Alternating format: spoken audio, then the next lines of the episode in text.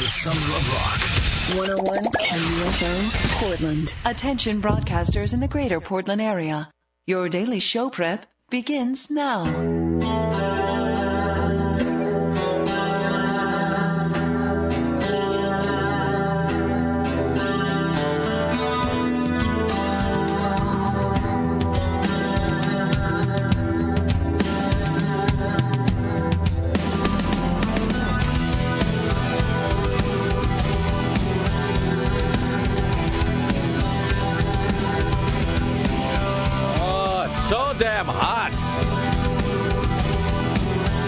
Morning to you. It is 1 minute and 15 seconds after the hour of 5. And this, the month of August, the year of our Lord 2009. Thank you for coming along and making a part of your listening day. We are live from the plushly appointed and unbelievably warm studios I kid you not, I just burned my finger on the board. of Rock 101, KUFO in beautiful downtown Portland, Oregon. It is currently more than 100 degrees inside the KUFO studio. It is 5.01 a.m. I sense the best show ever on the horizon. All right. That'd be one of the best days we've ever had. Amity, as you know, means friendship. And I think we ran out of coffee too. Jesus God Almighty. I think Tim managed to steal, uh, liberate some coffee from upstairs. Awesome. All right, excellent. Well, on that note, uh, Jesus, I can't even breathe in. If it, when I inhale, it's like I'm sucking down lungfuls of exhaust. God Almighty. All right, so just to have a little backstory here. Uh, I, I don't know if it's hot where you are.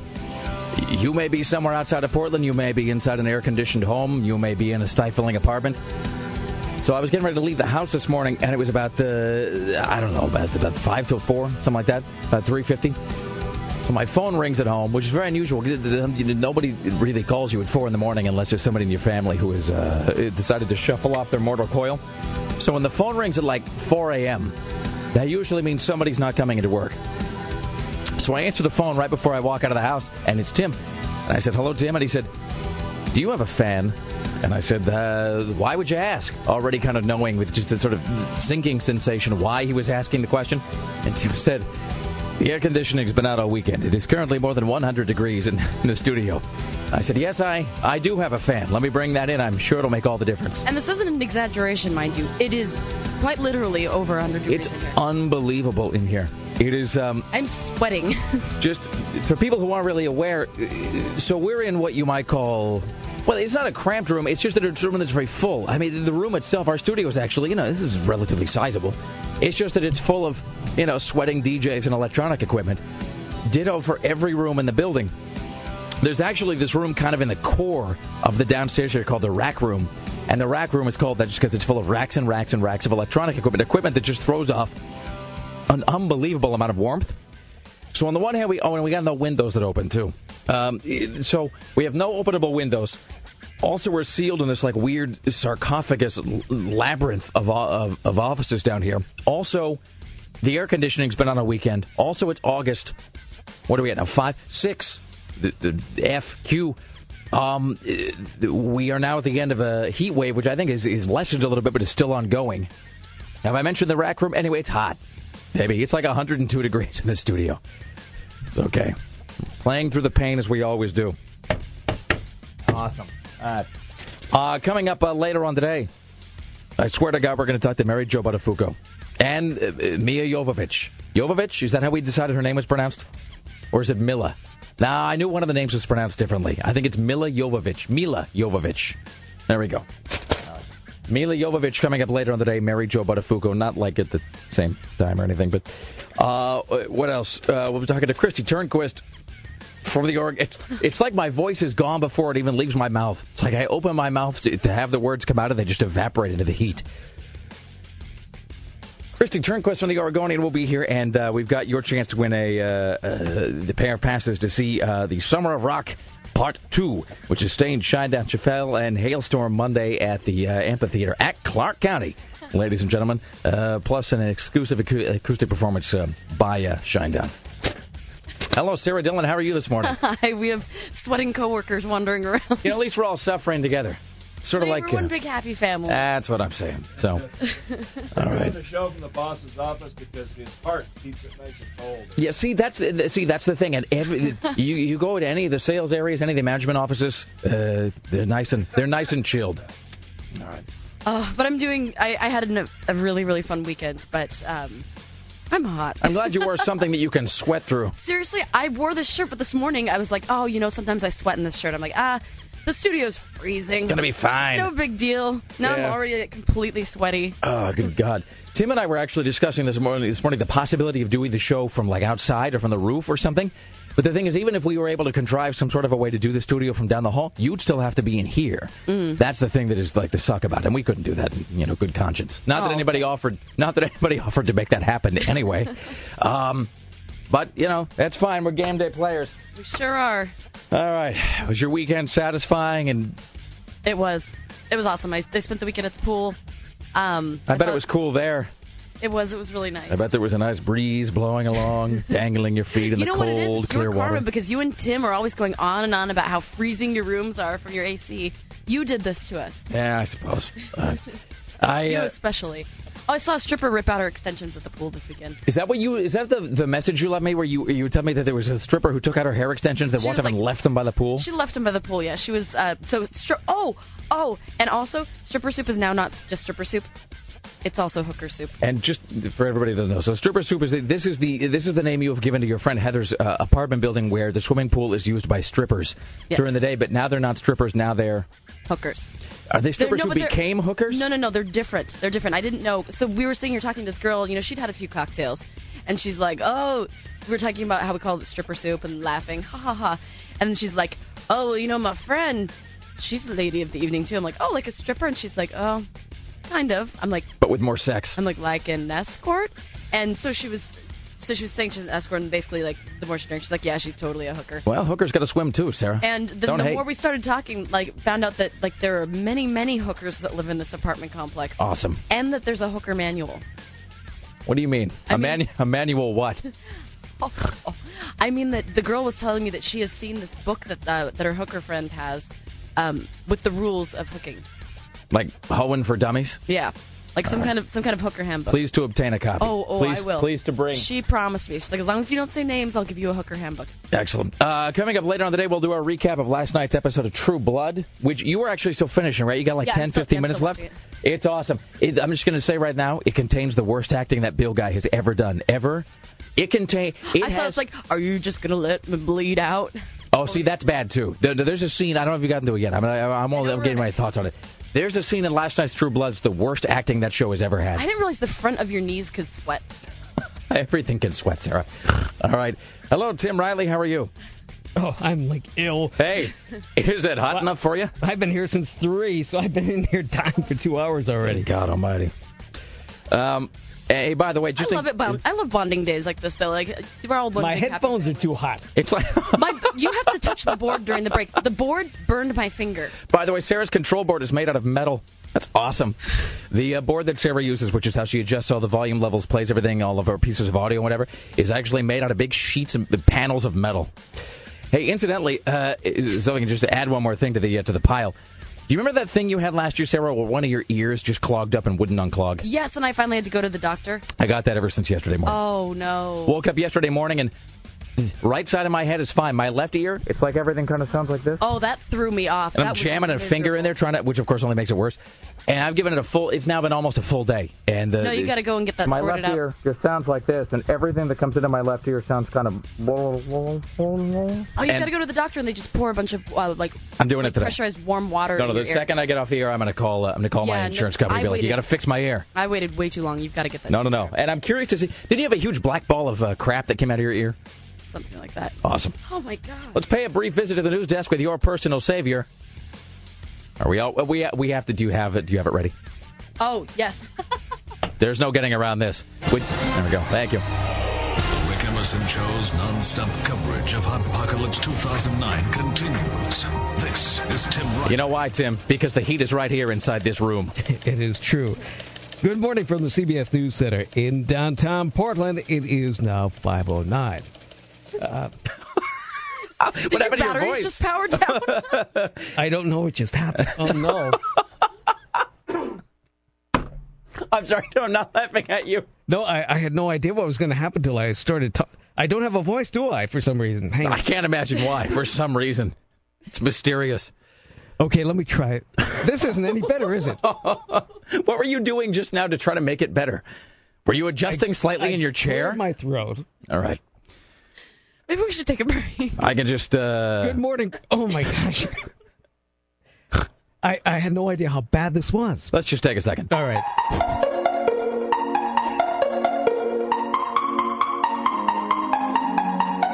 How about now?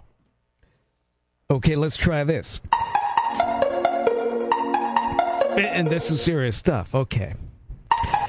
A Continental Airlines jet made an emergency landing in Miami this morning after severe turbulence left at least 26 injured. And I sound like crap. The Boeing 767 was traveling from Rio de Janeiro, Brazil to Houston, when the pilot advised that the airliner had experienced turbulence at around 36,000 feet. It was later diverted to Miami. At least 26 passengers have been treated for injuries ranging from bruises to fractured wrists. Emergency officials say four people are listed in serious condition. None of the injuries are thought to be life threatening. The jet was carrying 168. I'm trying to be said. The jet was carrying 168 people. It landed safely at 5:45 Eastern Time. That was inadvertent, by the way. I was trying I to know. I was trying to adjust it down so it didn't happen again, and then ironically it happened I just again. gave you the mom look. no, no, no. I was trying. I was trying to turn it off, and then it's like your finger slips, and the next thing you know, it's Yeah, no, it's no good. All right, here's Tim Riley. A 26 year old Springfield man is behind bars this morning, accused of being involved in a plot to traffic children for sex. Deshaun Milton could spend his life in prison under federal law if convicted. The U.S. Attorney General's office didn't release much information about Milton, but says he's one of eight people that face similar charges. He's being held without bond. Why did a Staten house explode? Officials are trying to figure that out. It exploded over the weekend. They responded to East Burnside Street around 11 p.m. Saturday after two explosions left a home engulfed in flames. Northwest Natural Gas had to shut off the gas in the home after firefighters reported smelling it in the area and called a third alarm.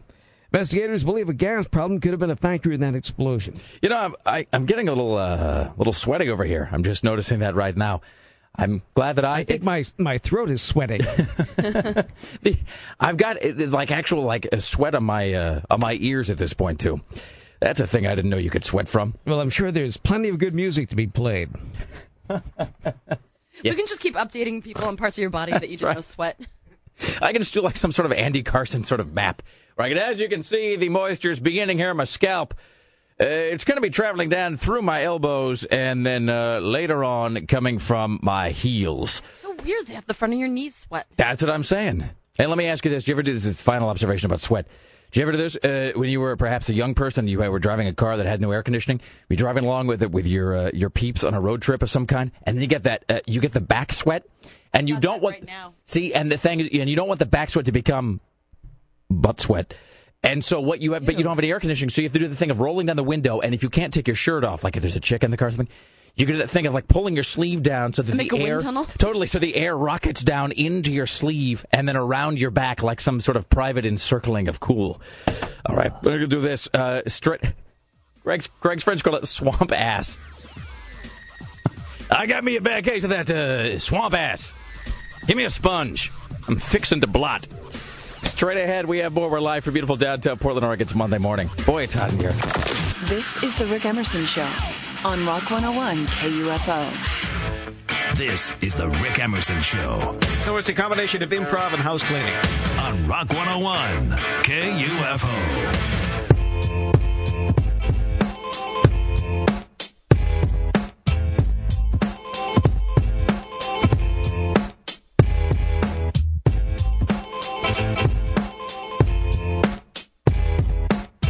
Live from the beautiful downtown studios of Rock 101 KUFO here in pleasant Portland, Oregon, where it's a balmy temperature too high to record. Uh, on this Monday morning, it is uh, the Rick Emerson radio program. Thank you. Hey, it, just incidentally, so we the air conditioning is. Um, I'm unclear about whether the air conditioning and the heat pump are the same thing, whether they're two different things, and if they're both broken or if it's just one this morning. I don't think the heat pump is broken. It's pumping in all the heat we could ever want, Tim. So, just FYI, so we've got this sort of, uh, we've got this, uh, what do you, uh, the uh, thermometer here in the studio that shows us what the temperature is most of the time. Usually it says one degree. That's when it's room temperature. Right now it says 57. So just, I'm assuming that it's 57 degrees or Don't we 56 degrees above what it normally is. We have an old like thermostat. Or, wait, what did we do with it? We have an old thermometer from uh, from when we were in the studio down the hall, which I brought in here.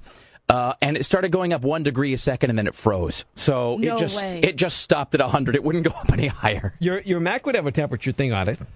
Uh, now, Oh, does that Mac does the Mac uh, uh, show the temperature inside, or does it, is it hooked into Good like? question. I'm not sure. See, I thought it was hooked into some sort of like a weather it might be. service or something because it gives you the forecast too. It doesn't just give you the current temperature. Mm-hmm. No, I brought in that thermometer from down the hall and it hit 100 degrees and then it wouldn't go up any further. And then a red light in the front started to blink. So I'm assuming that means something good. Uh, it is uh, currently 5:25 a.m. and uh, I have nothing further to say except that now my voice is becoming like the Gobi Desert, sort of like See, Tim's. Just was. That's what I get for. That's what I get for snickering. All right, let's pay a brief visit to the news desk with your personal and underhydrated savior, Tim Riley. Emerson Show's non-stop coverage of Apocalypse 2009 continues. This is Tim Riley. Good morning, everyone. It is 529 from the CBS News Center in downtown Portland. A man is presumed drowned in the Columbia River. They say 23-year-old Christopher James Lee and another man entered the water while sailing near Hayden Island, and only one of them made it back to the boat. Somebody on the vessel is reported to have tossed a flotation device, but it didn't reach the guy in time. That's the way it goes sometimes. A 22 year old woman was riding a kid's bike, and now she's in critical condition. A lot of people say she should have acted her age. Uh, Sha- Shauna, make that Laura Sherrod, was riding a kid's BMX bike when she lost control and crashed while driving down from Timberline Lodge. A driver found her and she was transported to OHSU. Why would you be riding a bike down for the Timberline Lodge in any event? That doesn't make any sense. Isn't that place like 100 miles above the rest of Portland? I suppose so. Well, that's just absurd. I mean, even though if there's no snow, I mean, the elevation is like riding down the, the side of a giant rocky corkscrew. Yeah, that's just ridiculous. You shouldn't. Uh, you shouldn't do that. And by the way, it, we will put her in the same category as those guys who ride the, those uh, jerk ass guys who ride the big tall bikes or whatever. oh, I hate those guys. I hate those guys too. And then the guy and who I rides. don't know why they don't do anything to me. But they do. See, but uh, no, no, no. You know, uh, it, it, we. I have a whole thing I could say, but, but they're just like uh, they're they're what, and I can't take any credit for this. Daria actually told me this phrase. She said they're what she was bitching about the tall bike guys because she hates them too. She and I were at some some place somewhere, and uh, she was talking about how they were what Philip Roth, the author, would call urban attention seekers, who are simultaneously seeking yet denying that they are looking for your attention. Because the guys on the idiot tall bikes or those guys that ride where it's like the bike with the one real big front wheel and then like little tiny wheel in the back they all have to act all like nonchalant about it as though there's nothing strange. Because of course then it looks like they're working for your attention which is considered gauche. My lips just touched the microphone and this microphone is like a frying pan i think i could probably cook something on this microphone of mine all right at the uh, news desk it's your personal savior tim riley Uh, Foot Patrol in Portland is finding success in throtting prostitution. Cops say they've noticed that the Montavilla Neighborhood Association's Foot Patrol has positive impact on crime. Is that the is that the wording they're really look, looking for? It has positive impact on crime on South 82nd Avenue. A local residents began monitoring the area as well as 2008 after one man grew tired of having the sex trade occurring in plain view of his well humble abode. I can't imagine who would possibly grow tired of that. I might pay extra to have sex trade occurring within full view of my humble abode. By the way, so this is the, therm- the thermo- thermometer in question. See, it doesn't go up to triple to triple digits. It just goes up to 99. oh yeah. So it went up to 99, and then this red light in the front just started blinking and didn't stop for a long time, which can only mean something positive, I'm sure. Or I'll just. I'm going to turn this face down. It's probably better if we don't see that. That's the sort of. I'd prefer not to know altogether. Meanwhile, several Portland City schools will soon run on the power of the sun. Nine schools will. Good to know we're getting a head start here in the studio. I know that's true. They'll be uh, at least partially solar powered by next month. Woodstock, Creston, and Roseway are just a few of the schools getting new solar panels. The project is expected to provide about 18% of all energy needed in the buildings retrofitted. It's being called the biggest project of its kind ever. It does seem like we could, uh, maybe if we each had some sort of a, um, I was just now trying to brainstorm some kind of solution to this that involved, but it involved like strapping a small oscillating fan uh, to our backs, which I, I, realize now is the product of a mind that is probably undercaffeinated and overheated at the moment. Because that doesn't make any sense. We have two oscillating fans here that aren't doing a thing. They're stirring up. They're stirring up the hot air. So, so Tim called me this morning. This, see, you didn't get the call though, did you, Sarah? Because uh, Sarah and I got here the same time. We got here about four fifteen, and as we're getting out of the uh, as we're getting out of the uh, the car, Sarah noticed that somebody had propped the back door open a bit, and she said, "What's up with the back door being open?" And I said, "Oh, you're not going to like the answer." And she said, "What do you mean?" I said, "Well, the air conditioning's been broken all weekend. It's like 100 degrees inside." And without missing a beat, this is why Sarah's great. Without missing a beat, she just goes, "So we're going to be mugged, but at least we'll be sweaty while it happens." And I said, "Yes, that is in fact." And then I was, but I was getting my oscillating fan out of the back of the car because Tim had called me. and He's like, "Can you bring a second fan to It's work?" like a punch in the face when you walk in here. you walk into the studio. I know that we're talking about the heat, but we can't. There's no way we can't. we go back to our offices. Uh, uh, we- you know, we, like we'll go to like a song or something. Go back to our offices, and um, we'll come back when it's time to talk again. So don't feel like we're abandoning you, but we are just a little bit. So we will walk back when it's time to talk, and it's like you've forgotten exactly. Just in the space of five or six minutes, you'll forget how hot it is in this room. And then you'll walk back through successive curtains of smoke and heat until you get back into where we're standing right now. Just unreal. But as Tim pointed out, the fans are doing you know, the goggles, they do nothing. The fans, they do nothing. The, because there's really nowhere for the hot air to go. We're just in like this sealed up space station of a room down here. I know it sounds like we're complaining, but we're complaining. What are you going to do? So, what's, what's brother going to do? It's 102 we degrees. should, we should all read this new book. Thank God it's Monday. Creating a workplace you and your customers love. Hey, by That the is way, exactly what's going on, and the people who are left behind are so wigged out they can't even think straight anymore. So it's Wigged out? more layoffs and more lack of results and, and, and more lack of prosperity.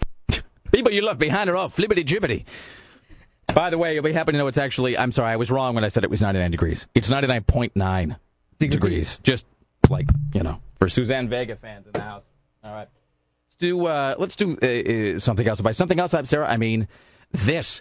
Uh, here's a little ode to the quasi relief to our heat induced misery this morning. It's the Rick Emerson Show. It's Rock 101 KUFO. It's hot where we are. A brave man beats a man named Fam with a fan as he wrestles the gun out of his hands. I don't understand. Mr. Fam was beaten with a fan. What is going on in this news story? Well, a shooting suspect is badly hurt after he knocked down the door. Well, the man in the bedroom is waiting, and his weapon of choice, an oscillating fan. An oscillating fan. Well, the man in the bedroom is waiting, and his weapon of choice, an oscillating fan. An oscillating fan. Mr. Fam was greeted by a man armed with an oscillating fan. He beats the suspect down the stairs with the oscillating fan. Fam like ham? Right. Okay. Armed with an oscillating fan. Gong fan. Okay. The victim of the fan attack. Back up for a second. An oscillating fan. An oscillating fan. Okay. Mr. Dong Fam. Ham with a P in front of it, which makes it a fam. An oscillating fan. An oscillating fan. Okay. An oscillating fan. Does it live off the grand? Mr. Fam and the fam. Mr. Dong Fam. Okay. This is the Rick Emerson Show My humor comes from watching my parents have sex, smoke weed, my mom being naked. on Rock 101 KUFO. Now broadcasting everywhere at all times to everyone. as a rock star. You know, I was being a rock star in the music through Limp Bizkit and the rock star. The Rick Emerson Show returns.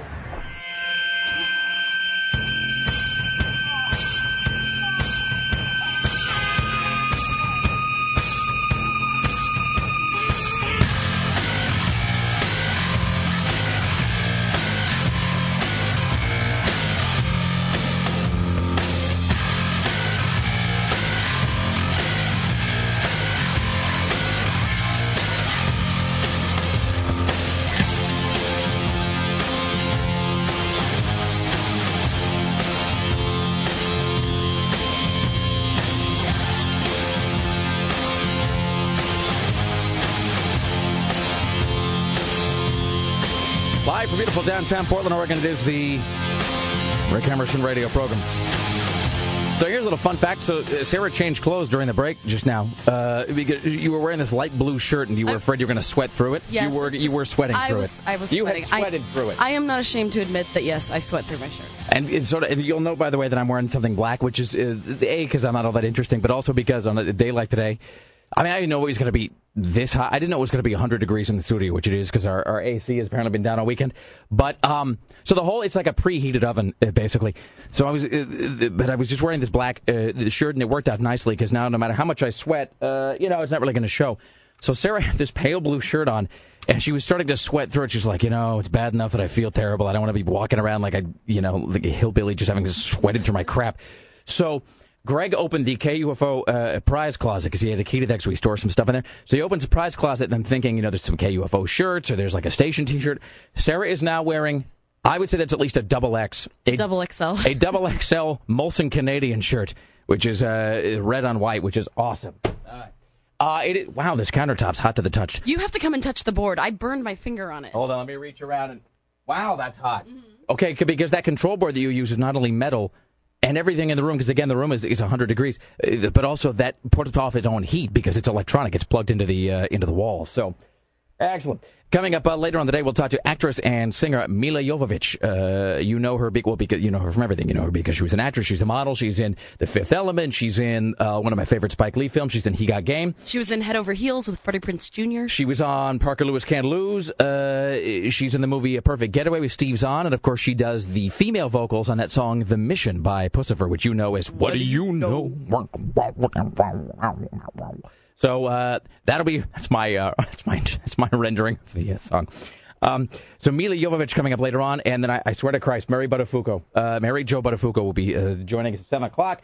Kristi Turnquist from the Oregonian, um, and we'll be giving away a pair of fifth row tickets for Summer of Rock Part Two, which is staying Shinedown, Chevelle, and Halestorm, the amphitheater uh, at Clark County, and so forth. At the news desk, your personal savior. Are you prepared?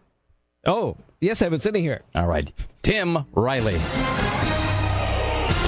Rick Show's non-stop coverage of Hot Apocalypse 2009 continues. This is Tim Riley. Good morning from the CBS News Center in downtown Portland. It is now 5:45 Monday morning. It's going to be about 90 degrees today. Of course, still warmer in the suburbs. Got up to over 100 yesterday on the west side. And that's when uh, when Tim came in today. We were talking about how uh, you know the, the air conditioning's broken now; it's all hot.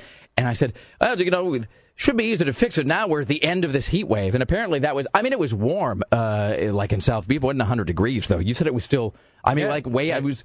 It was over 100 out by, by your place. Yes, it was. Jesus. Well, Iran State TV confirms it has detained three Americans, and what do you know? They all have North, well, many of them have Northwest connections. One is a student from Seattle, and the other is some guy from Eugene who looks like a hippie, so we shouldn't be surprised. Some guy from Eugene who looks like a hippie. That narrows it down. Mm-hmm. And uh, let's see, what is his name? His name is. Moonbeam, Stardust, His name is. Rain Fairy, No. Chad. Patel. Bill, His name is Patel. Patel, Patel. Rabadam, Patel. I'm sorry, a little Glengarry Glen Ross there. Sorry. So uh, he has family members in California here, and he's also from Eugene. Apparently, because they had nothing better to do with their time, they decided to hike through uh, Pakistan. That was going to be my question. Is when you say that there's four Americans who've been detained by Iran, I always just think they're Halliburton guys or something, or they're No. mercenaries. Well, they were just. I mean, what was their deal? Why were they there? Well, they're moseying around that area of the world and had nothing better to do with their time, so they crossed into the border in Iran, and I guess they were told to get out and not come there, and they continue to do so. Right. So is uh, so. Hold on. Can we get uh, turn Greg uh, Nibbler's uh, microphone on over there? All right. So uh, Greg, so you uh, Greg, Greg apparently follows all the Stan activities a lot more closely uh, than we do. So they were hiking through Kurdistan, but why? Uh, well, I don't know exactly why, mainly because they're idiots, I would assume. But yeah, they were hiking through, yes, Kurdistan, which is northern Iraq. But I mean, is Which the- sprawls across southwestern Turkey, northern Iraq, and eastern Iran. so we don't really have any backstory on how it is they get. Like, I wouldn't even know how to get to Kurdistan. There's another place like Apparently, you can hike in there through southern Turkey. I mean, these are places nobody want, want to go anywhere. They might as well call the whole place Crapistan. Killistan. The um, uh, all right. Well, thank you. So the, because it's like when you go to the airport, you'll do that. You know that jazz. If you're standing, you're you're waiting in line, and there's there's that whole list of countries that they'll show you at the airport that you're not supposed to go to. they were hiking in the mountainous area near the resort town of Emmett, Iowa. It sounds like your a- favorite It sounds like a resort town. I can't wait to go. This is where Dean and Sammy used to play. All right. They did not heed the warnings from the Iranian border, border guards. They do not come here, do not come here, do not come here. Seriously. You Yankee dog. And when you don't heed warnings given to you by Iranian border guards, uh, Pontius Pilate and all of us have washed our hands of you. So uh, that's your own problem, friend. Figure it out yourself. Call call your uh, you know call Western Union. Have them fix it. People are always doing things like that. Well, happy birthday to all you people in Southeast Portland celebrating the Mount Tabor Park's 100th anniversary. Booyah! A group called uh, Friends of Mount Tabor Park helped organize several events recognizing and promoting the park's diversity.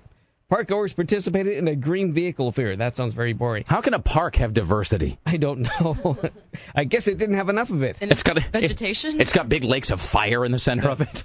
They had uh, some bird watching walks and uh, a children's parade. That's not my southeast. I reject that. That's uh, that's. I, I thought you were. Gonna, I thought you were going to talk about something interesting when you talked about a park be, having diversity, and then I realized I don't know what that means. No, see, that's the thing. And then as soon as you said there was, what did you say, a green parade?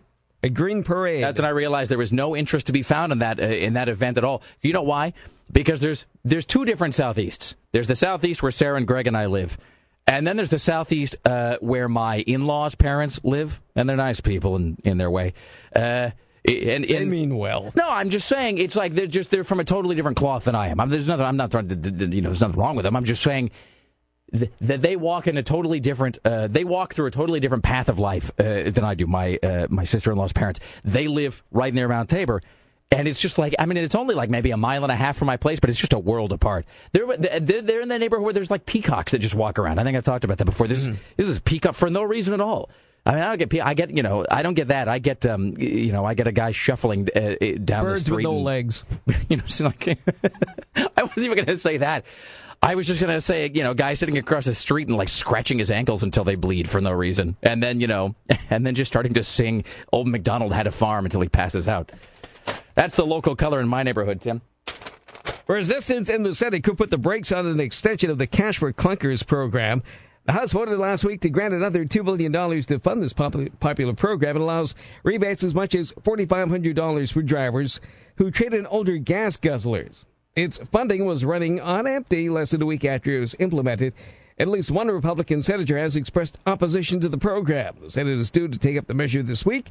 It could pour billions of dollars into the program. Transportation Secretary Ray LaHood tells C-SPAN that it has been quite a widely recognized program and gave new life to auto dealers, which I guess is true. Hey, by the way, in case you were uh, in case you were wondering, so I was looking at the Google searches this morning, and uh, so you know I'm I'm always fascinated uh, by what people are looking for, so I'm looking through the uh, I'm looking through the Google searches, and you ever just see I mean just this is random things things that make no sense at all, and you wonder why is America searching for these things? Like what what is it America needs to know about like whatever this is?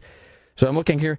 Uh, let's see. As of uh, let's see, earlier this morning, as of uh, uh, uh, let's see, 52 minutes ago, the ninth most searched term on Google is the boys from Brazil. Here's why you care about that. The Boys from Brazil is about a group of, it's a movie about a group of scientists who, I swear to God, clone Hitler. They save his brain, not to be confused with the movie They Saved Hitler's Brain. This is a separate film about saving Hitler's brain.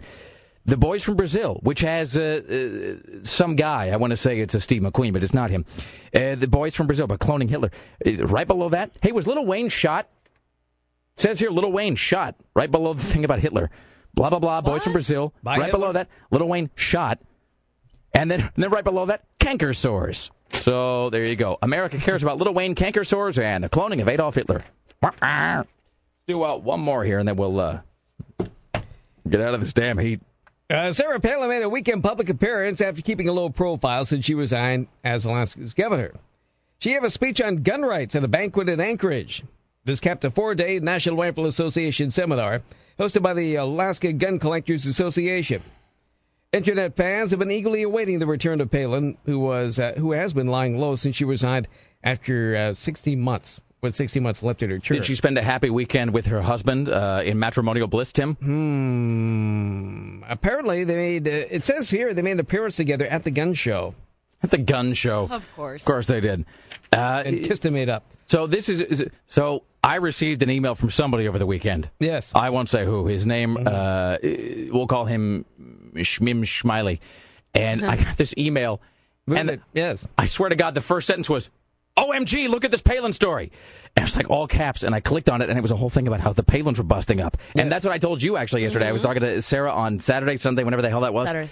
Uh, and, uh, and and I said, hey, by the way, the Pal- Palins are splitting up, which we all immediately thought was the best thing we'd ever heard. And now it seems that I'm not even going to say it's not true. It just it doesn't seem like it's been confirmed. No, but it says here, according to the Alaska report, Todd Palin and former Alaska Governor Sarah Palin are to divorce. Multiple sources in Wasilla and Anchorage, including a former Palin staffer, have confirmed the split. I mean, you got to figure if you're in That- Wasilla, that's an update from yesterday. and getting more than two sources in that town probably by definition means you're getting somebody in her family because how many people live there? I mean, it's, mm. it's, a, it's a minuscule place, and rumors are always true. I mean, that's the, they may not be true today, may not be true tomorrow, might be true next week. Rumors are always true. Now, MSNBC reported that Sarah had recently purchased land in Montana and is considering moving the family there. She is originally from Idaho. Todd Palin told Fox News last week he was heading back to his job at the oil fields of Alaska, but Sarah recently signed a book deal worth $11 million. Jesus, She can barely write. if they uh, if they split up, does he get half of that? He must, I though, because she he, she makes more money than he does. Um, uh, my friend uh, Sneathan, uh, Chris Sneathan, made the observation that he how do I put this? He thought there might be some truth to the rumor, and because this, when you remember she made that uh, re- the the resignation announcement a couple weeks ago where she was quitting. She called him back off a fishing boat to be there at her resignation speech, and he noted that that is the, the that weekend. It was the single biggest fishing weekend of the year. I mean, literally, it's the weekend where they make all their money on that one weekend, and uh, that he thought that it was it was significant that they were voluntarily cutting in uh, that she was voluntarily cutting into his his income that way, and that he was going along with it, and that he read something into that. So anyway, that There, being there are other rumors, including she pulled off her wedding ring and threw it in the lake. Oh, please. Please, for it to be true. Coming up uh, later on this morning, we'll talk to actress Milla Jovovich of the new movie The Perfect Getaway. Mary Jo Buttafuoco at 7 o'clock. Kristi Turnquist and the Oregonian at 7.20. And we're going to be giving away fifth row tickets for the Summer of Rock at Clark County Fair featuring Staind, Shinedown, Chevelle, and Halestorm. You stay there. We're live from beautiful downtown Portland, Oregon. It's Monday morning. The Rick Emerson Show on Rock 101. KUFO. KUFO Portland.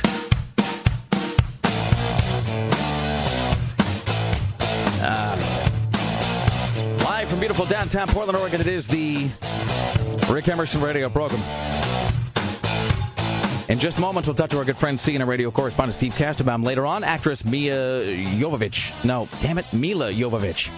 I'm going to write that up phonetically. Hey, before we uh, pick up the phone here, well, let's just do this. Let's welcome now to the Rick Emerson Show from New York City, Steve Kastenbaum. Hello, Steve. How are you? Doing well. How are you? Um, well, here's the thing. So, uh, you know, we've had a bit of a heat wave here. And uh, this morning we discovered that the air conditioning went out in the building at some point over the weekend. So Tim called me this morning at like 4 a.m. and he's like, "By the way, uh, do you have a fan you could bring with you?" And I said, "Why is that?" Because the, the, the air conditioning's been out all weekend. It's a little warm here. Steve, I would like for you to now guess. And by the way, it's a new number. The number has gone up. I have a uh, thermometer here. Steve, what would you estimate the temperature to be right here in the Rick Emerson Show studios at KUFO? Well, considering that uh, you've had a heat wave, I would guess 107.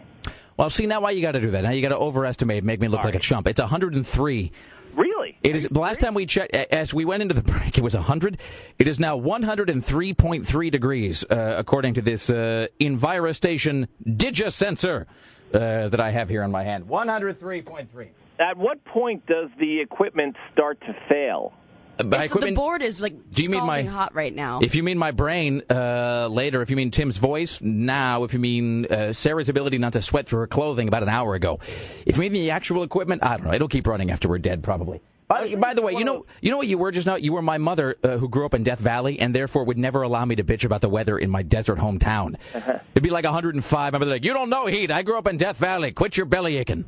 Well, it's always fun though when the air conditioner goes out in a radio station because you usually have like one or two of those racks in the air studio that have all the equipment uh, in them and little fans in the back, and it's spewing out all that hot air. And It makes Yes. it worse. Wait, hold on. Let me see if I can figure out a station somewhere that might uh, resemble what you're describing. Oh, yes. The uh, we've got the rack here, and then we've got the actual rack room in the center of the station, which is sort of like this. yeah, and you can. I if anyone should complain, it should be me. I'm the one surrounded by all of this equipment right now. Why can't we all complain, Sarah? It's Why is it got to be just one here. person? So I just burned my finger on the board Why? and I'm sweating. Awesome. Uh, all right then. Uh, well, on that uh, uh, subject, so let me ask you about these. Uh, let me ask you about these. One second. grab this sheet so I uh, so I, I make sure that I get this uh, this correct. Let me ask about these four American friends and quote seasoned travelers who were hiking through Iraq's Kurdistan region. So they, they so they're there, they're hiking, they get detained by um, they get detained by um, Iran. They're and they're they're where now and why were they there to begin with? Do you know? Uh, are you familiar with Cottage Grove, south of Eugene? Yes. Yeah, that's uh, some of these hikers are from there.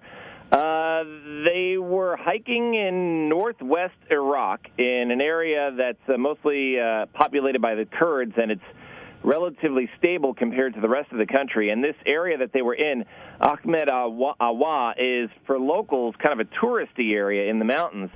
But their hotel owner warned them several times, apparently, not to go too far in on this trail, that they're near the Iranian border and it is not marked.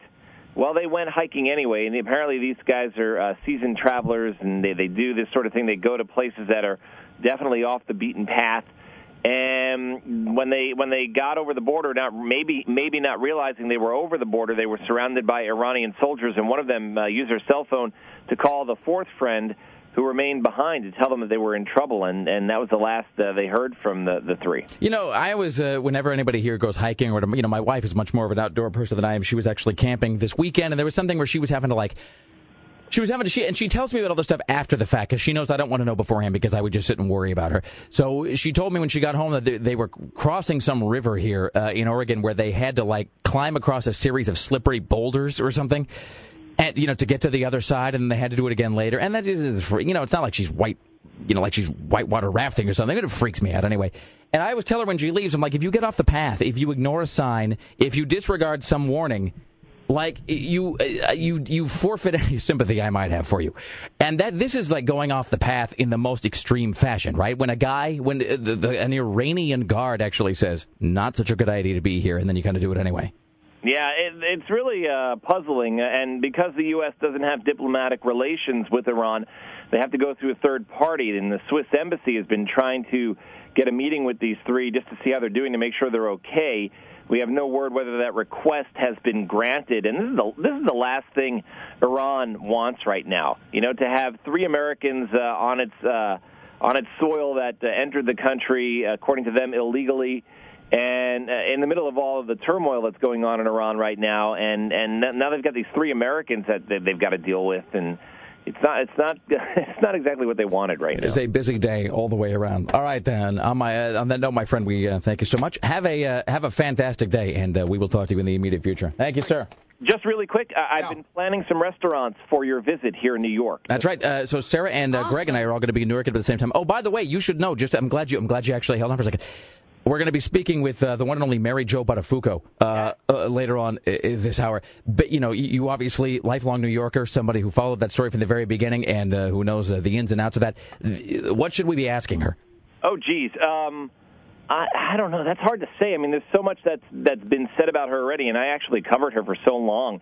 Uh, I I really couldn't just pull one question out of a hat for her. There's just so much. I'm sure there are many of the same questions that immediately come to mind when you think about Mary Jo Buttafuoco. I want to ask if she beeps when she goes through metal detectors in airports because she's got that bullet in her head.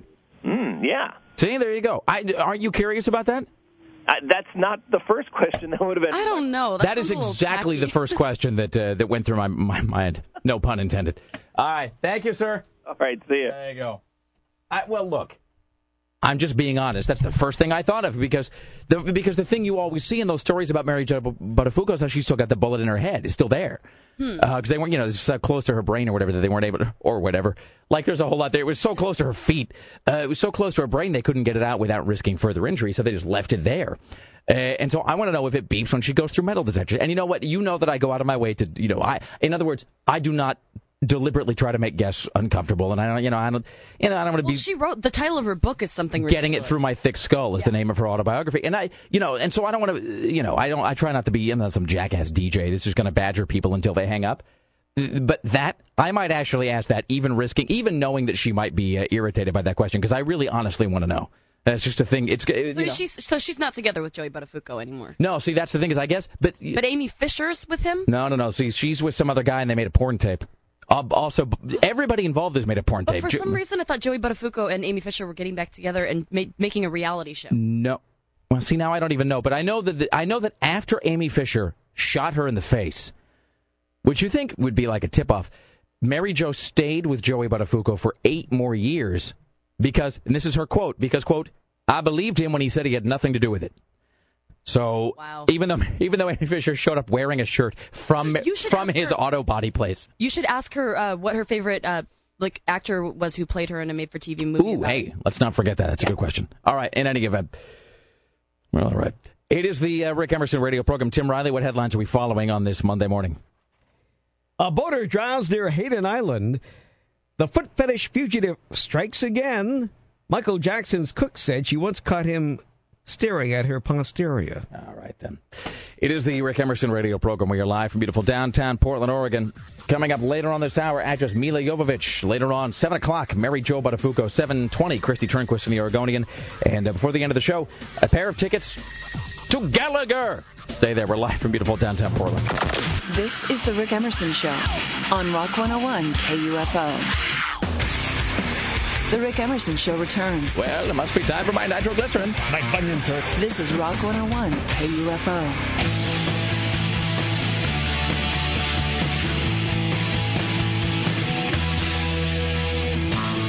Live from beautiful downtown Portland, Oregon, it is the Rick Emerson radio program. It's Monday morning.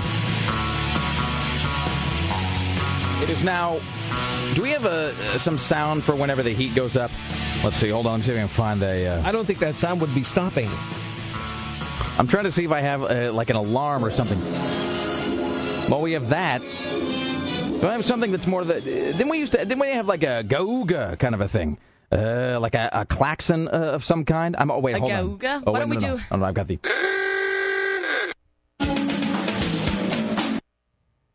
Hi, we're a morning show. Uh, let's let's not let's not use that klaxon. Anyway, No, it is- yeah. Why did you ever do that? what do you think that it is now I think we should do 100? the Florida watch. All right.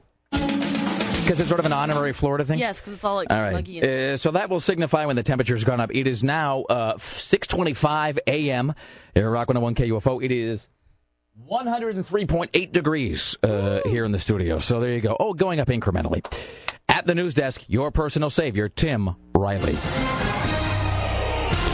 The Rick Emerson Show's non-stop coverage of Hot Apocalypse 2009 continues. This is Tim Riley. Good morning, everyone, from the CBS News Center in downtown Portland. It's only going to be 90 degrees today. We'd be better off sitting outside. I was just going to say that's Can we please? please. Ah, it's fantastic. By the way, we've got uh, uh, this just arrived via oh God, I just burned my finger again. this arrived via, by touching something in the studio. Yeah. This arrived via uh, Twitter. Hey, listening to the show, it's currently 70 degrees and pleasantly rainy here in Missouri. Downside, I'm in Missouri. All right. Here's That the- is the downside, isn't it? Here's Tim Riley. The foot fetish fugitive strikes again. This happened at the same store where he allegedly did the same thing several weeks ago.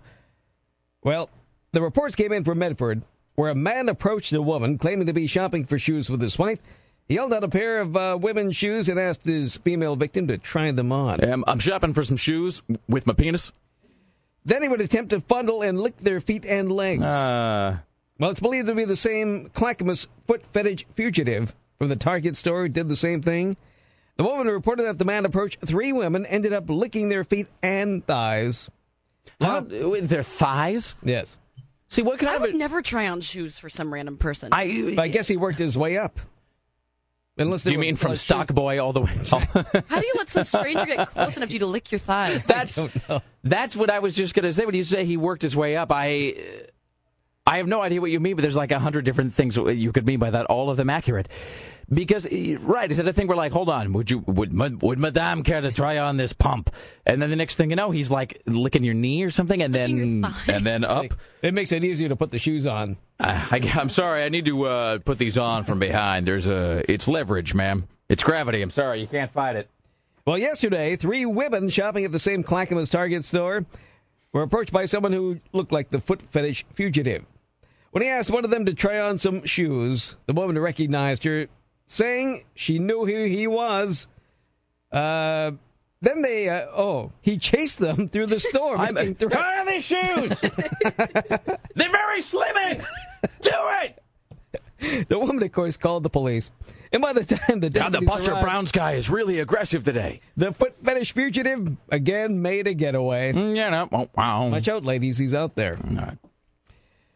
Well, a man has been critically injured after he stuck his head on a balcony while jumping from a three story high perch on Lake Washington.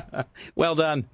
The man who was in his 20s climbed out and jumped from a third floor balcony aiming for the lake below. However, he did not know that the second floor balcony extended a little bit further than his own. Fail.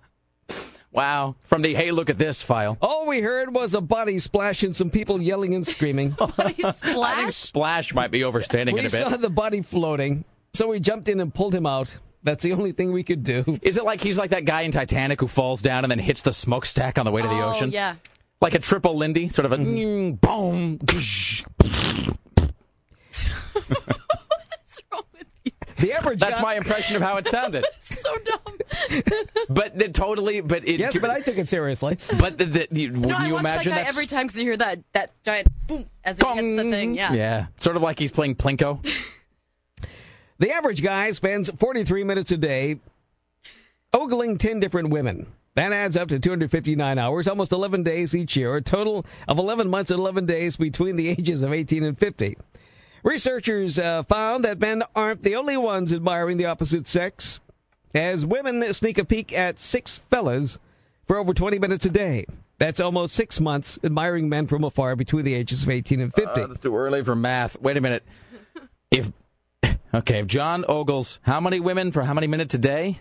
Okay, uh, 10 different women, 43 minutes a day. Okay, so Well, that's, a lot of ogling. That's 259 hours, almost 11 days each year. That's four point three minutes per woman. Okay, and then the women are ogling or ogling how Is much? it ogling or ogling? I think it's ogling. ogling. There's only one G.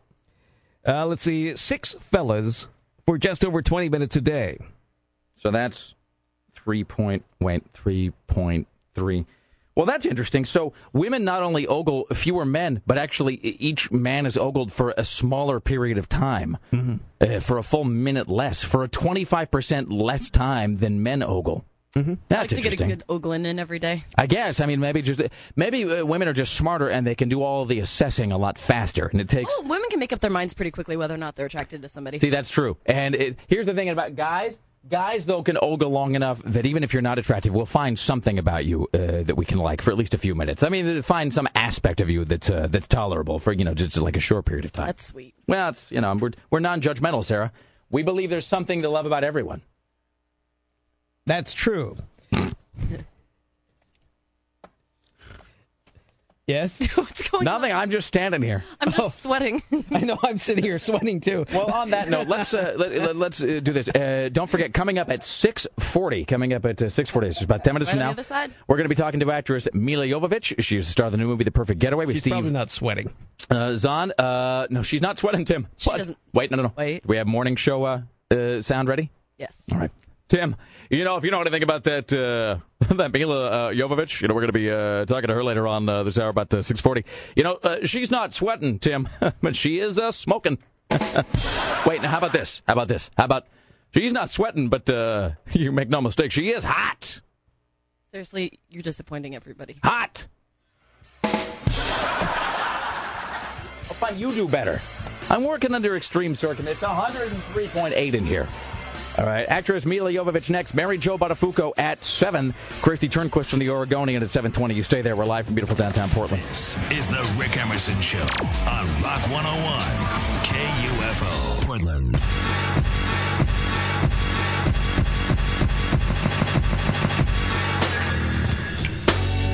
Live from beautiful downtown Portland, Oregon, it is the Rick Emerson radio program, an excursion into whimsy. By the way, for those who are playing the home game, uh, it is now 104.4 degrees in the studio. I think the, the wheels on my chair have melted. And here's the thing. The board is getting hotter too. And every time we go into a break, we'll leave the studio and we'll walk back to our office where the air conditioning actually has worked all weekend, not like, you know, in here. And it's so cool there. And you wonder if you're slowly doing something terrible to your brain by walk, by being in here and then walking back into the you know the frigid air of our office, and then walking back in here. And you wonder if your if your cells are at some point, if you like your cellular wall is just going to sort of dissolve, and your uh, you know just everything is going to be everything's just going to go bad. It's uh, the Rick Emerson Show. It's Rock 101 KUFO 503 228 4101. Her new movie is called The Perfect Getaway, co starring Steve Zahn. It opens everywhere this Friday. Let's welcome now uh, to the Rick Emerson Show uh, the one and only uh, actress, singer, and uh, raconteur extraordinaire, uh, Milla Jovovich. Hello, how are you today? I'm good. Thank you so much for such an amazing intro. Well, it's uh, it's what I do. It's my only my only real skill. Um, You've got a great voice. well, thank you. I pre- you know, it really I can't even take any It is a credit for it. It's thing though. Is it something that like you realized at a young age that you've got radio voice? I, saying you have radio voice is almost like saying you have conditioned skin or whatever that commercial was. Do you have radio voice? Yes, watch out. Ask your doctor if you could take this medication. You might get radio voice. Uh, my mom actually, uh, my mom has said that from a very young age, I demonstrated that I had no other appreciable skills except to speak uh, loud and at length about things of almost no interest to Clearly, anyone. obviously, you've got great pronunciation. Well, again, long hours spent alone reading a dictionary. So I would like to take credit for it, but it's like 105 degrees in the studio because we have no air conditioning, and I, I think that you, it's not so much radio voice as it is like guy in a sauna whose vocal cords have expanded voice. But Wow, that's crazy. Your your air conditioning broke. it went out. Well, I don't know where you, I don't know if you're in LA or where you are right now, but it's um I say sounding as though I'm going to stalk you, but it's been uh, over 100 degrees for several days in a row now, which is usually all well and good because we have that what do you call it cooling system. And then over the weekend that went out, which we discovered this morning. We walked in here and immediately suffered second degree burns. That so is not good. It's I'm a whole so lot of- it's a whole lot of good. Um, I, you, you're in the, this movie, A Perfect Getaway, with Steve Zahn, and I've seen the trailer for this, and you've done that thing of never being caught in one uh, kind of a role, where you've done everything from you've done sci-fi, and you've done character dramas, you've done action. You were in one of my very favorite Spike Lee films, which is He Got Game. Ah, thank you. Absolutely, it was you don't you don't let yourself get sort of hemmed in. What is it about uh, the Perfect Getaway and your character that, that spoke to you? What is it that made you want to do the movie? Well, you know, it's funny because um a lot of people definitely, you know, ask me like, you know, how I feel about being sort of stereotyped as the action person and you know, it's it's it's funny that you're saying the opposite in a sense because I do have a, pr- pretty large body of work um that people don't see because they're smaller films and independent and all that. Um but you know that's what I loved about a perfect getaway was again it, it gave me a chance to to have some versatility in in my acting career. And I actually got to be like myself like just a nice normal girl you know for for most of the movie. And and you know it's an exciting film. And Steve and I play um a young couple on their honeymoon. And we take this trek through this remote uh part of Hawaii and there's these killers on the loose and we end up meeting all these different people that could potentially be the killers. And so it gets kind of like creepy and crazy and everything kind of goes wrong in the end. But um you know for most of the movie I just got to be like just normal which was which was different for me because you know a lot of times I play like either the action thing or some dark kind of subterranean character or some really strong iconic female so it was nice to just be just be me and normal and nice and cool Did you want to just make a movie really where you could just go sit on a beach somewhere? Was that it? Where you just I'm tired of working in sewers. I want well, someplace listen, with you sand. know that didn't hurt at all. But uh, I've uh, I've definitely shot in. um Most of the time, you you don't end up shooting in such glamorous locations as Puerto Rico was. I mean, it was really a blast, and I, I was a, a new mom at the time. I mean, I still am, but my daughter was four months old, so it was really sweet to be able to like take her down to the ocean and and put her in the water and stuff. So I, you know, in that sense, we're very lucky to shoot in such a beautiful location. We're talking to actress Milla Jovovich. You're, you mentioned having a body of work. You've got uh, a lot of music that you do as well. Just you, you have a full length album that came out, uh, The Divine Comedy, uh, some time ago, and you do individual tracks and you continue to put those out. And you do stuff with other people as well. You have the vocals on a song that we actually play a lot here, which is a song called The Mission Oh by wow, that's so great! Yeah, my friend Maynard and I wrote this song together, and um, it's going to go on the new, uh, on his new record, uh, which is uh, another side project he's doing called Puscifer, and um, so that's really fun. And and we collaborate a lot on stuff. And you know, I had a record out like probably, I mean, I got a long time ago. I was like 18, so um, you know, it was over 10 years ago, and um, you know, since then it, it, it's been it's been kind of hard, sort of doing the whole juggling thing. Um, but I've always like recorded music that I've put out on my website that people can download, just like demos and things. And then, you know, on the more professional level, I have a lot of friends that are amazing musicians and producers and stuff. So if they ever need me to come in and do something for like a soundtrack or this or that, I'm always available. But it's been great working with Maynard because uh, he's just such an amazing writer and singer, and we have a lot of fun working together. That's we performed some shows actually. We played at the Nokia Theater uh, two months ago, and in Vegas at the Palm. And that song, I, you did you did a live performance of that of that song, I think, which is interesting because it's it doesn't it doesn't quite sound like anything else. And, and in fact, I think I speak for everybody here. Uh, when we play that song, we play the mission. Every time we play it, the phones light up. And in fact, we it's gotten to the point where I don't even have to read the rest of an email. I'll get an email that says, "What is the name of that song?" and I can immediately respond and go, "It's the Mission by Puscifer," because it, Oh, it stands so out. Great. Oh, Maynard's going to love to hear that. Uh, that's that's really awesome. You should uh, you should tell him about my warm, crisp radio voice as well, Milla. well, you got to get him on the show, man. He's such a cool guy. He's got the most amazing 13 year old son who plays like 12 different instruments. His name is Devo. I have to ask, just as we sort of uh, wrap this up here, you've got uh, such a huge, uh, there's no other word for it, a huge geek following. I mean, geeks love you. They just they, they just love you like nobody's business. So, on behalf of all my geekish and nerd like brethren, is there going to be a, a Resident Evil 4? There sure is. Not only is there going to be one, we start filming in September. Awesome. It's called Resident Evil Afterlife, and it's going to be crazy. It's going to be in 3D, and um, it's just going to be wild. I mean, it'll definitely be the best one yet. Excellent. The new movie is called The Perfect Getaway, co-starring Steve Zahn. It opens everywhere this Friday. Milla Jovovich, Jovovich went all the way through it, and I pronounced it correctly. Oh, Um, Jovovich, Jovovich, fine. whatever, like blows your skirt up. Uh, on that note, thank you so much, Vigor. It's been a great interview. Thank you for spending some time with us. Best of continued success in everything. We appreciate it. Thanks so much, man. Talk to you soon. All right, you have a great day. There you go. That is uh, all right, Milla Jovovich. She's in right love there with on your the voice. uh, waiting for that. She sounded Greg. rad. Hey, we're gonna play that interesting. Puscifer song right Are we? now. Yes. All right, boy. So uh, can I just tell you that? We've got a uh, break to be on time for Mary Jo Buttafuoco. All right, but can I just can I just tell you uh, how much uh, young Greg Nibbler is in the LUV with uh, He is. He was creepy. He's like, oh my god, she even sounds hot on the phone. Tell her she's hot. All right. Tell her all sweaty and manly here. Uh, coming up at 7 o'clock, Mary Jo Buttafuoco. Sometimes I can't believe the things that come out of my mouth. That was Milla Jovovich. Coming up next, Mary Jo Buttafuoco.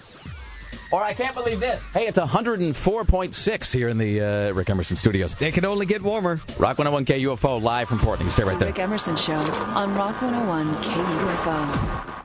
KUFO, Portland.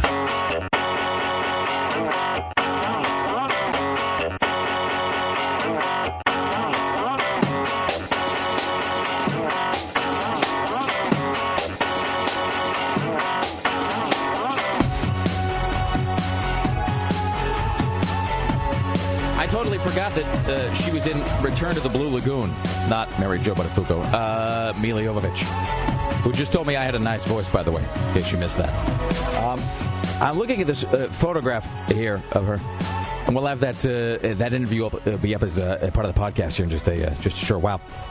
But she really just she is just such an astoundingly beautiful woman, and we were just talking about this during the break that she is what people mean when they talk. Because people will say, "Well, she's really exotic looking." About some woman who always just like you see, looks like a toad. Uh, exotic usually is code for kind of weird, whereas here, exotic code for hot is what that is. All right, it's Rock 101 KUFO. We are live from beautiful downtown Portland, Oregon. It is currently 104.5 degrees. Okay, so the good news is we are no longer going up in full uh, degree increments. We are now going up in increments of tenth of a degree. What was the last time we? 104.4. Uh, so it is, uh, and just FYI, this is, you were not listening to some sort of a, the, the rerun or a best of. It is 7.02 a.m. Uh, it is Monday, uh, August 3rd, 2009, and the air conditioner apparently went out at some point during the weekend. So we came in here this morning. I opened the door to come in. I'm the first person who's been in the building for quite some time, and then there's this big whoosh, like they, they just tested uh, another nuclear bomb Is it, was like desert. It, it was like it just the heat just sort of came pouring out of the, uh, the, the, the heat just sort of came pouring out of the building. Yes. right. excellent. And then as I walked further into the studio, it became even much hotter than the hallway. Yeah, it just improbably. Sarah, is this we have at or until? At. Okay, so this is so it's a couple minutes away. We're a couple minutes away from Mary Jo Buttafuoco. So should we talk about what we did this weekend? Uh, I'm just, uh, well, I was going to say you talk about whatever. I have to walk to the fridge and uh, to get myself uh, the rest of my visa. While I went camping in my backyard Really? Oh, is it because of the heat? because of the heat. So I pitched a huge tent in my backyard and slept out there. Excellent. It was kind of awesome. You know, like living in Southeast, maybe not the safest thing to do, but oh well, who cares? All right, let's It- do it's this. no less safe than the woods. Well, I mean, really, that's I mean, this south southeast Portland or someplace on a mountain where you're going to be, uh, you know, mauled to death by a, uh, you know, by a large fanged creature. It really is a, it's six of one at that point. So I just just to back up for one second. So Tim, you got here at what, like three? Yes. You step out of the car. You open, the, the back door. Now, see, when you open the back door of the building, though, you probably didn't note that it was uh, that it was so hot, right? No, because it was uh, reasonable outside. It, it was, you know, it's it's a little bit cooler when I come in than It's just when you get into the studio area of the building. it's like. Well, I noticed it when I was walking down the hallway when I, because we have several barred doors here. Yeah. Only certain people are allowed to enter. So all the better to insulate us, Tim. I know. So that we can so we can control that climate ever more carefully. So I opened the door to the hallway to the studio complex, and whoosh! Excellent. It's like, oh, Uh, well, let's do this, uh, ladies and gentlemen. Let's pay a visit to the news desk with your personal savior, Tim Riley. The Rick Emerson Show's non-stop coverage of Apocalypse 2009 continues. This is Tim Riley. Good morning, everyone, from the CBS News Center in downtown Portland. It is now 7.04. It's only going to be 90 degrees today, at least in Portland. Probably not in the suburbs, where it remains very hot. You know, this seems to be a cruel thing in the first place. A horse pulling a just married carriage with two people died after it fell and broke its leg Saturday night downtown. Ah. Now, why on earth did they allow this horse in this hot weather to be pulling somebody around downtown? I- It is beyond me. And in 2009, who's being pulled around downtown Portland? Uh, They, like they thought it was Lazy novel. people. Seriously, no, no, no, because nobody's ever done that before. Let's, you know, would you please, uh, would you, would you please take me by the House of Louis downtown, Mm-hmm. drawn by a horse? That would be ever so splendid, Reginald. So this happened at Southwest 11th Avenue and Yamhill, and the horse fell. Wait a minute, Imagine, so- it's only a million degrees outside. So Southwest 11 and Yamhill. I'm trying to imagine what, uh, just remember what that's even like. I mean, that's, so that's sort of like by Powell's, kind of. No, no, it's it's it's further up. I guess I guess Powell's on Burnside. So I mean, so would you please, will you please put me in the back of a, a back of a hayfield wagon and drag me by Tim Riley's dentist, pulled by a horse? Fantastic, thank you. It's splendid. Let me just say this: I'm going. We were talking about we're going to be in New York uh, next week. You know, I'm in New York. I don't even do the, the carriage ride around Central Park. Uh, you know why? No, that's not what my legs are for. ridiculous. Yeah, it's ridiculous. Oh, and also, I'm going to be doing a bike ride though around Manhattan like I did last year. really, Yeah, no, uh, do you rent a bike? Is that the deal? no, I can use my sister's because she lives with her boyfriend. So um, Michael's a huge bike rider. So last year, yeah, we went from Brooklyn all the way down to like Battery Park, went all the way up to the east side, went through Central Park, went through Queens, and then went back to his house. It was like a 10 hour bike ride and scary and awesome. I just, I, you know, look, I know that we're talking a lot about the heat because it's 104.6 uh, here in the uh, in the studio. again? Yes, it did, sir. Uh, I'm giving you constant. Look, don't tell me I don't do time and temperature. It's 7:06 in the morning. It's 104.6 degrees here in the studios of Rock 101 KUFO. We're going to go to New York, and it's like that thing. Every time I picture myself going to New York next week, it's like I'm just living out that "Do the Right Thing" uh, or, or perhaps "Kids" by Larry Clark, where it's the hottest day of the year, and then it ends with me having to throw a trash can through a window somewhere. Hey, did you see this thing about uh, Ryan O'Neal hitting on? Uh, it says Ryan O'Neal hits on daughter at funeral. Yeah, it's from Vanity Fair. Do we have? Do you have that story by chance? I don't have it now, but we're going to do it later. Excellent, fantastic. Here's Tim Riley at the news desk. So, uh, with all this cruelty to animals uh, at uh, that worth, I'm having a terrible time putting a whole sentence of thoughts together this morning. I can't imagine why that would be so. and I feel like there, there's somebody rapping on the inside of my skull with a sledgehammer. Uh, Bob Barker wants you to boycott the I think. Richard Speck said that. Animal exploitation comes in all sorts of ugly forms. In zoos, not only are they confined to the zoo wherever it is set up, when it moves on, of course, they have to travel. And the travel is terrible. I would like to have every person in the United States turn their backs. on Killed. Circus. Can you just see Bob Barker being some sort of a supervillain in a film? And I don't mean like in the I don't mean like in the Happy Gilmore way. I mean I can see Bob Barker actually being some kind of you know one of those like Blofeld uh, i- i- James Bond uh, villains except except he's doing you know he's like uh, but he's avenging animal rights or something and he says no no no Mr. Bond I expect you to provide decent accommodations for these circus elephants. All right. It is the Rick Emerson Show. It's Rock 101, KUFO. It's 503 228 4101. Coming up uh, later on this morning at 720, we'll touch Kristi Turnquist from the Oregonian. We'll also be giving you a chance to uh, win a pair of uh, fifth row seats to see, uh, see Staind, Shinedown, Chevelle, and Halestorm of the Amphitheater at Clark County, part of KUFO's Summer of Rock. It's welcome now to the Rick Emerson Show. Her new book is called Getting It Through My Thick Skull Why I Stayed, What I Learned, What Millions of People Involved with Sociopaths need to know. Let's welcome now to the Rick Emerson Show, Mary Jo. And you'll have to forgive me on this. I hear about 15 different pronunciations of your last name, Mary Jo. How, what is the actual, according to Hoyle, pronunciation? Good morning, Rick. Thank you for asking because you're right. It gets kind of chewed up. Uh, it's pronounced Buttafuoco. Yuko, as in quite a few. All right. Um, First question out of the gate. You know, you're you're uh, you know married for a long time. Uh, you know until 2003. This to uh, you know Joey Buttafuoco, who you're describing in this book as you know having the traits of a sociopath. You think at some point you just you, you just ditch that name. Like every time you looked at the driver's license, you go, "Oh God, that's right. I was with well, that guy." Well, I'll tell you a little secret. I did ditch that name years ago. Uh, and I do go by my maiden name now, but I figured for the sake of uh, the name recognition, nobody wanted to buy a book by Mary Jo Smith, so I kind of used the name for just that recognition purposes. But I, I did when I got divorced. I went back to my maiden name. Fair enough. And you probably don't want the guy at the Ralph's, uh, you know, like looking down at your, you know, your your supermarket club card and going, "All right, Mrs. B- oh, hey, I know who you are." I got that, so I was like, you know what, this has got to end. So yes, I'm I'm kind of anonymous in my, like you said, in Ralph's. I can go about my business. so you got, you got the book where you talk, and everybody, of course, you know, you it, it's like in America when you're born, they give you a couple things. As uh, as Mike Myers said, they give you a copy of Frampton Comes Alive, and then they give you a primer about all the things you need to know about American pop culture and stories of the last 20 years. So everybody knows the backstory, uh, you and Joe and Amy Fisher Right. and all that. But after it all happens, uh, you know, you're still with the guy for what, like eight eight years, seven, eight years, something like All that. All right. Did you get the name of my book? I have a thick skull. It takes me some time to get these things through my head.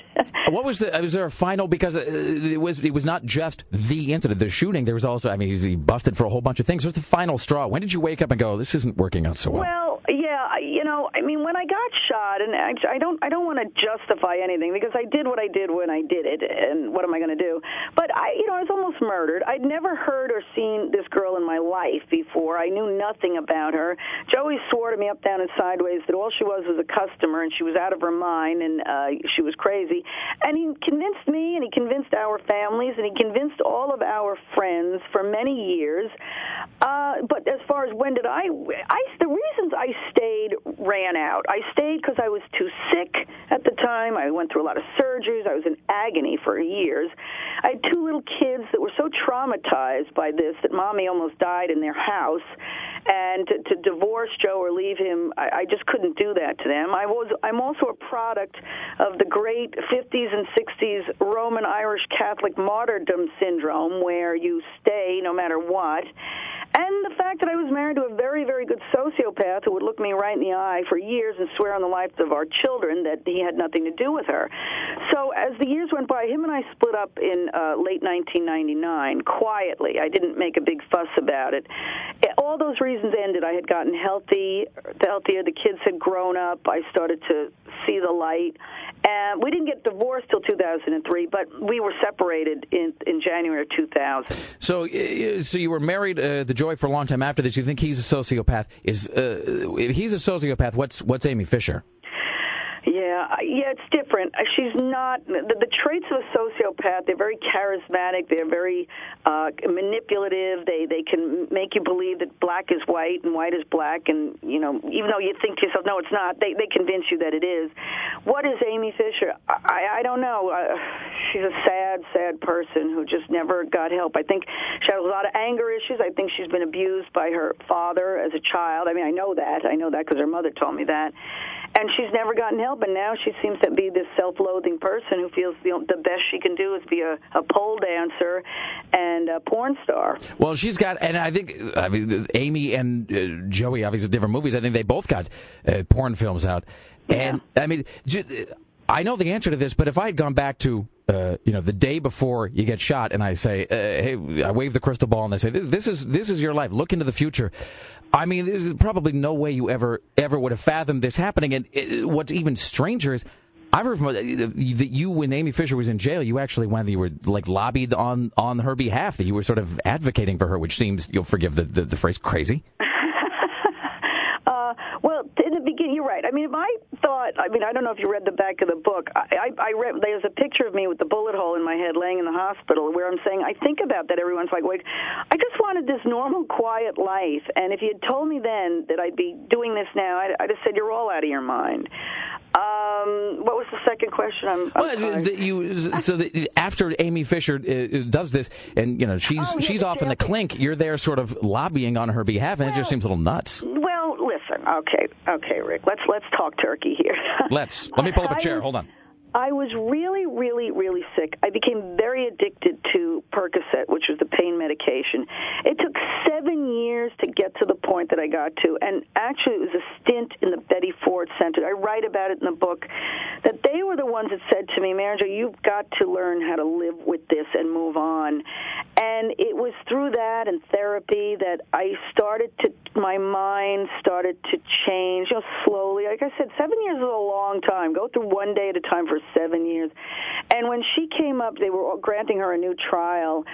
Uh, I met with her mother, and I, I just started to, I don't know, feel like I don't know, not, not remorse isn't the word. That's not it. I just started to feel something I'd never felt. It was just sympathy for the mother, and she was in this hard jail for all these years. And I thought, listen, she's going to get out anyway. It's not like she got life in prison. She only was going to do another year or two. Um, and I figured out, you know, she was just a really misguided kid that had a lot of issues. So I, I forgave her, and I forgave her for my sake, not for her sake. It was for me, so that I could move on with my life. You never thought about? Did you ever think about? Uh, you know, you go get yourself a gun, you take you take care of things your own way. Years ago. Years ago, when I was in my really, really angry phase, I used to say, if I get cancer, or if I'm told I have some fatal disease and I have three months to live, that's exactly what I'm going to do. Is, you know, is get a gun and do it because I figured I, I'm going to die anyway. But right. that's the anger. That's the toxic anger that I had. The feelings that I just wanted to, you know, kill everybody. How dare she come and do this to me? I mean, I'm in my own home, in my own backyard, minding my own business, and she destroyed everything. But now looking back, it's like you know, it was the it was what had to be. This is what I had to do in life. This is my next chapter. We're talking to Mary Jo Buttafuoco. The book is called "Getting It Through My Thick Skull: Why I Stay, What I Learned, and What Millions of People Involved with Sociopaths Need to Know." You. So, were you worried that okay, you, you finally uh, dump Joey, you get out of there, you're out, you're out on your own. Did you ever uh, wake up and you think, "Oh God, what if I just pick you know the same guy over again, different face"? You know, I, you know, I guess I thought that, but then I made it quite a point not to. And um, I did, you know, date one guy, and I kind of saw the writing on the wall very quickly and said, "Oh no, no, no, no, no, I'm not going back to this." But it was very cordial. I just went, got out of it quickly, like within a couple of months, knowing that I see the pattern. So I was very aware of what not to look for. And I think with women and men, sometimes people they do they go from one toxic relationship into another, and that's really sad. And I hope that if people could read this and get the message that you know learn about this and all right, no, don't beat yourself up. You made a mistake. Move on and do better for yourself because you're worth it. Hey, I got to ask. Uh, so many TV movies were made about the about the whole case. Uh, what was the favorite depiction uh, of you? Is there somebody which which one really nailed it? The favorite depiction. We all know what happened at the end. I open the door and I get shot. It's like, don't open the door. You know, don't do that. So you watch an actress on the screen, you're thinking she doesn't look like me at all. That's ridiculous. God, that was so surreal. I mean, like that's so silly. I was just a regular mom and housewife, and all of a sudden I've got all these women playing me on TV. And I mean, the, there's no favorite. The one that was our story, mine and Joe's, if you will, depicted more about our personal life, which was what is it called? Uh, Casualties of Love. It's on all the time. I hear about it all the time. People say, "Oh, I saw it on Lifetime or the We Channel or some one of these cable shows," and that's the one with Jack Scalia and uh, Alyssa Milano in it. If you ever, if you flip by and you see a movie about your own life on TV, even though as you said it has no happy ending, do you stop and watch that, or do you just like click away as fast as you possibly Uh, can? I click away as fast as I possibly can. only once did I watch it, and and it was just once, and it was only a couple of years ago that I thought, you know what, I should really just sit here. Now that it's been a lot of years, I can look at it objectively, and but only once. All right. We're, uh, uh, Mary Jo Buttafuoco, I, I have to ask this final uh, question. We wrap this up here. I'm such a big uh, uh, science nerd. There's no other way to put it. So I got to ask this question. This sounds rude, but if you, I know they're unable. You know, the, the bullet is there. They're unable to remove it because of the proximity. The, you know, they want to cause more damage and everything. Does that give you trouble? Like if you're going through the airport and the guy's waving the wand and it beeps and he goes, "What? What are you? What are you smuggling in your ear?" Right, right, right. Well, not anymore. In the beginning, because where it is now, it, it went into the right side of my head and it slammed into my temporal mandibular joint and kind of took a downward turn, and it's right close to my spinal cord. And now, after 17 years, a lot of scar tissue is formed because, as a science nerd, you know that in, in a foreign object in the body will eventually, you know, it, it immediately starts to protect itself by forming scar tissue around it, and that's what it does. So I've got a nice big scar around it, so I don't I don't set off the alarms anymore. The book is called "Getting It Through My Thick Skull: What I uh, Why I Stayed, What I Learned, What Millions of People Involved with Sociopaths Need to Know." Mary Jo Buttafuoco. All right, best of uh, continued uh, everything with you, and good luck with the book. And uh, thank you so much for spending some time with us. Thanks a. Thank you. There you go. That is uh, Mary Jo uh, Buttafuoco, ladies and gentlemen. All right, Craig, if you want to, uh, I had to uh, eschew my typical best of continued success ending there because. Yeah, I saw you kind of. well, really, what do you, you know? Hey, b- b- hope everything keeps going the way it has been. I, all right. Well, you two were chatting like old friends sitting in a coffee shop in Manhattan. Oh, we're just talking, Tim. It's just a clatch. Uh, straight ahead, Kristi Turnquist in the Oregonian and Tim Riley at the news desk. We're live from beautiful downtown Portland. This is the Rick Emerson Show on Rock 101 KUFO. The Rick Emerson Show returns. Why am I an alcoholic? I haven't an epping clue. This is Rock 101 KUFO.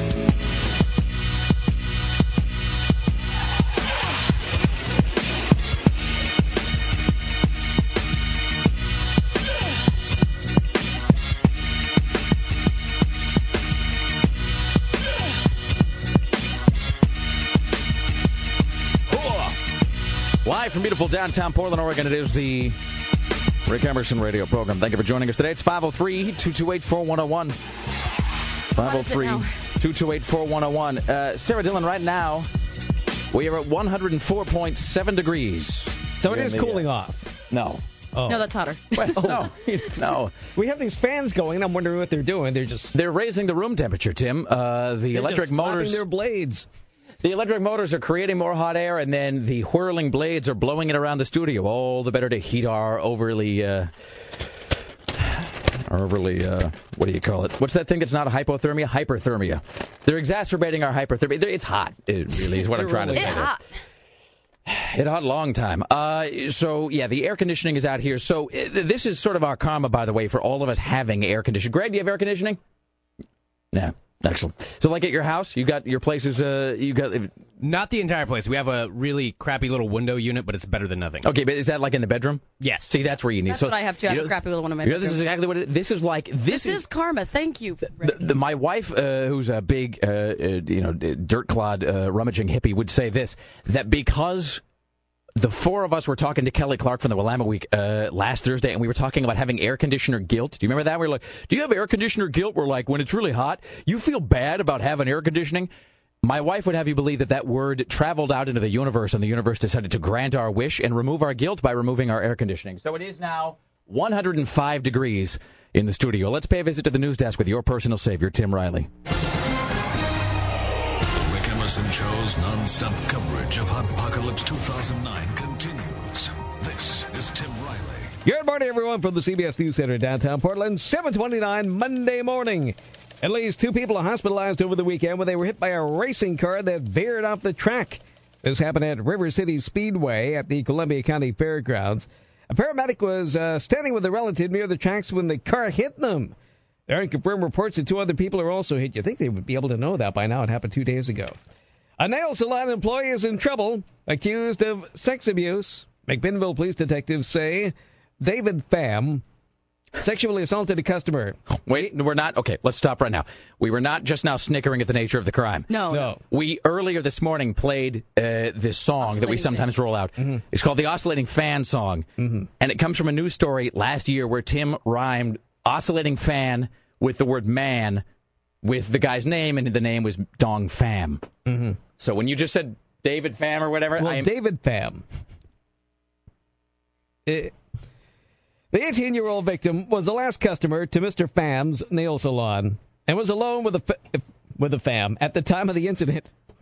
The victim reported that Mr. Pham touched her inappropriately while she was at the nail salon. on that note. Straight ahead, we have Kristi Turnquist in the Oregonian, who will give us the weekend box office wrap up. Do we have Michael Jackson news today? I do. I have a lot of it. Awesome. You know why? Because I've got a I've got a Michael Jackson observation to make. It's something that probably hasn't occurred to you, but the minute I say it, the minute you look, you're going to know that I'm right. Uh, so we have Kristi Turnquist in the Oregonian. She is coming up next. Later on, more news from Tim Riley. Jim Roope from CNN Radio Los Angeles will join us at 820. And coming up at the top of the hour, 8 o'clock, Sarah Dillon and I will have our True Blood recap last night's episode. And by the way, I just pulled the audio from last night's show for what I believe is the worst quote of, of, of the episode. Okay, I'll find mine. I found the single worst line of dialogue from last night. Maybe not the whole series altogether so far, but it was the worst from last night. So I pulled that. We'll have that next. It is the Rick Emerson Show. It's Rock 101 KUFO. A brave man beats a man named Pham with a fan as he wrestles the gun out of his hands. I don't understand. Mr. Pham was beaten with a fan. What is going on in this news story? Well, a shooting suspect is badly hurt after he knocked down a door. Well, the man in the bedroom is waiting, and his weapon of choice, an oscillating fan. An oscillating fan. Well, the man in the bedroom is waiting, and his weapon of choice, an oscillating fan. An oscillating fan. Mr. Pham was greeted by a man armed with an oscillating fan. He beats the suspect down the stairs with the oscillating fan. Fam like ham? Right. Okay. Armed with an oscillating fan. Long fan. Okay. The victim of the fan attack. Back up for a second. An oscillating fan. An oscillating fan. Okay. Mr. Dong Pham. Ham with a P in front of it, which makes it a fam. An oscillating fan. An oscillating fan. Okay. An oscillating fan. Live off the. Mr. Fan and the fan. Mr. Dong Pham. Okay. Broadcasting from the greatest city on earth. Insert Middle East country here for comic effect. This is the Rick Emerson Show on Rock 101 KUFO. The Rick Emerson Show returns. I can take or leave him. It's okay. This is Rock 101 KUFO.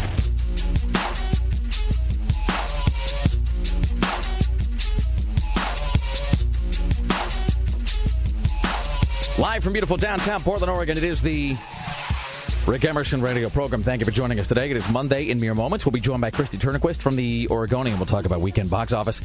Coming up at uh, 8 o'clock, we'll do our recap of last night's episode of True Blood. Which was ridiculous. And I, I'm back uh, in my uh, office just now, where where it's a pleasant 75 degrees, and I was pulling the audio, and I cannot for the life of me find the one sentence that I'm trying to, to pull from last night's uh, episode. I'm pull, I'm finding everything around it. And the acting is just as bad as uh, just as bad as I remember it. In fact, even worse because I was watching it last night in an advanced uh, state of sleep deprivation because it was at the end of a long day and I was up kind of like way too late and you know I was like, oh, I must watch True Blood before sleep and uh, you know just powering through it. And I was worried that it wouldn't hold up uh, today, just in terms of pure awful. But it oh no, really it did. does. I watched the whole thing this morning, and it was quite terrible. Even Eric was terrible last night. Everybody was awful. Everybody was. It was- it and was- Sookie was extra annoying, and like I did. I did. Incidentally, I pulled a little soundbite of Bill actually giving one of his full-on mispronunciations. Where he goes, "Butt sucky." so it's just, uh, and the phrase sucky. and the phrase "but sucky" is fantastic anyway as well. Oh, we're twelve. We should uh, uh, note that uh, if at any point during today's program you hear a series of loud thumping sounds followed by protracted periods of dead air, that is because the air conditioning here at Rock 101 and KUFO uh, broke down at some point over the weekend. So now uh, our time at temperature check. It is 7:44 a.m. The temperature in the studio is 105.3 degrees. Bam! There you go. If it gets uh, to 110, we win some sort of a prize, like uh, death. All right. Hello, Kristi Turnquist in the Oregonian. How are you? Oh, sorry. Different oh, microphone there. All right. Am I on now? Good morning. How are you? Well, I I feel I fine. see you wore all black. That was a good choice. Well, I was listening to you guys, and I was thinking, if it's that hot in the studio, what excuse can I come up with for not coming in? And I want to thought- look fashionable when I die. well, I was thinking I could call in and say I woke up with dengue fever and I can't possibly come to the studio Yeah. and sit there in your hot box with you. But I actually So have to since say, you are, since we've all been complaining about it, is it as hot as we're saying that it is? It feels like you could cook pizzas in here. yeah, I usually Really, it's like being in a microwave. I should say, actually, just to, to be honest, I I don't know whether to feel bad about this or not. I did consider calling you and telling you that you should just do it over the phone today, and then I just didn't. Not not out of any malice. I just sort of. I, I thought about it and I was like, ah, maybe I should, maybe I should just tell Kristi she can call. And then we just got so busy. Oh, Uh, sure, sure. No, you just wanted somebody else to come down here Well, and validate your suffering. I was all busy having uh, Milla Jovovich tell me how great my voice is. I- uh, that, so, yeah, you know, I'm just. You two hit it off. Time flies when you're doing that, Kristi. Oh. It's nice to know where I rank on the pecking order. Not that I, not that I mind. It's all right. I'm just Well, now it's all awkward here in here. anyway. Now it's. Uh, Rick just likes to have his ass kissed. That is sort of it's sort of embarrassment with a thin coating of viscous sweat over the top of it. You know, Yeah. there's nothing like extreme heat to bring out all sorts of weird. Uh, This is true. Like, weird it's like- emotions. It's, it's like we're all starring in No Exit or something together. Next thing you know, one of us is going to turn out to be a clown, and they'll You find know, us in the snow. We're all going through this together. We're all battling together. It's like being in the Hanoi Hilton, Sarah. Mm-hmm. All right. Actually, it reminds me. Remember that terrible movie, A Time to Kill? You know, with I Matthew love that McConaughey. movie. Yeah, that's the Bullock. Grisham thing, right? Yeah, And I Sandra it's- Bullock, right? Yeah, but I mean, it's set at what is it in Mississippi, somewhere in Mississippi. Is it on the hottest day of the year? Nobody has any air conditioning in this movie. Everybody No. is And they're all sweating. shiny. No, they're the- all shiny. the- the thing is, you watch- Judge. It's like she's been dipped in Vaseline. Movies And I feel like that's what we're in right here. based in the South never have any air conditioning for reasons that sort of elude me, especially because if you, uh, it's not like I ever spent a lot of time there. My wife spent the first few years of her life in Florida, and so she goes back there every now and again. And I mean, I think of Florida as separate from the South. I think of Florida as separate from being Florida. There's Florida, and then there's then there's like a lot of the banjo twanging states, and I view them as kind of separate things.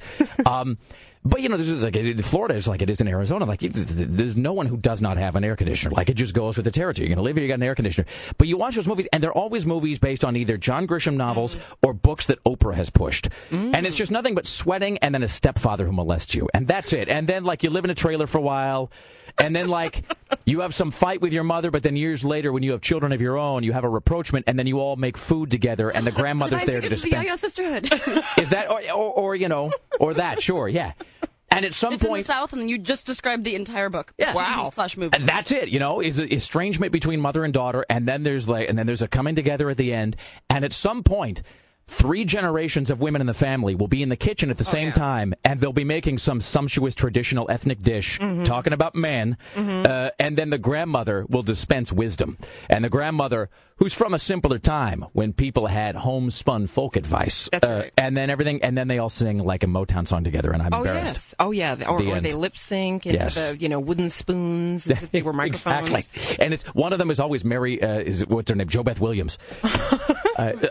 well, we should talk about uh, movies a bit because for one of the for the first time in a long time, I think almost all of us. I don't know if you saw Funny People. I have. So all of us actually saw the number one film at the box office because sometimes we come in here like half of us if we didn't have Right, it haven't. right. So what was your take on uh, on the new uh, Judd Apatow slash Sandler film? Well, it's it's interesting because I, I, I didn't quite know what to expect. I know that all the you know industry buzz has been um, Universal was worried about how it would do at the box office because they've been sort of stumbling all over themselves trying to market it because it's certainly not Pineapple Express. Right.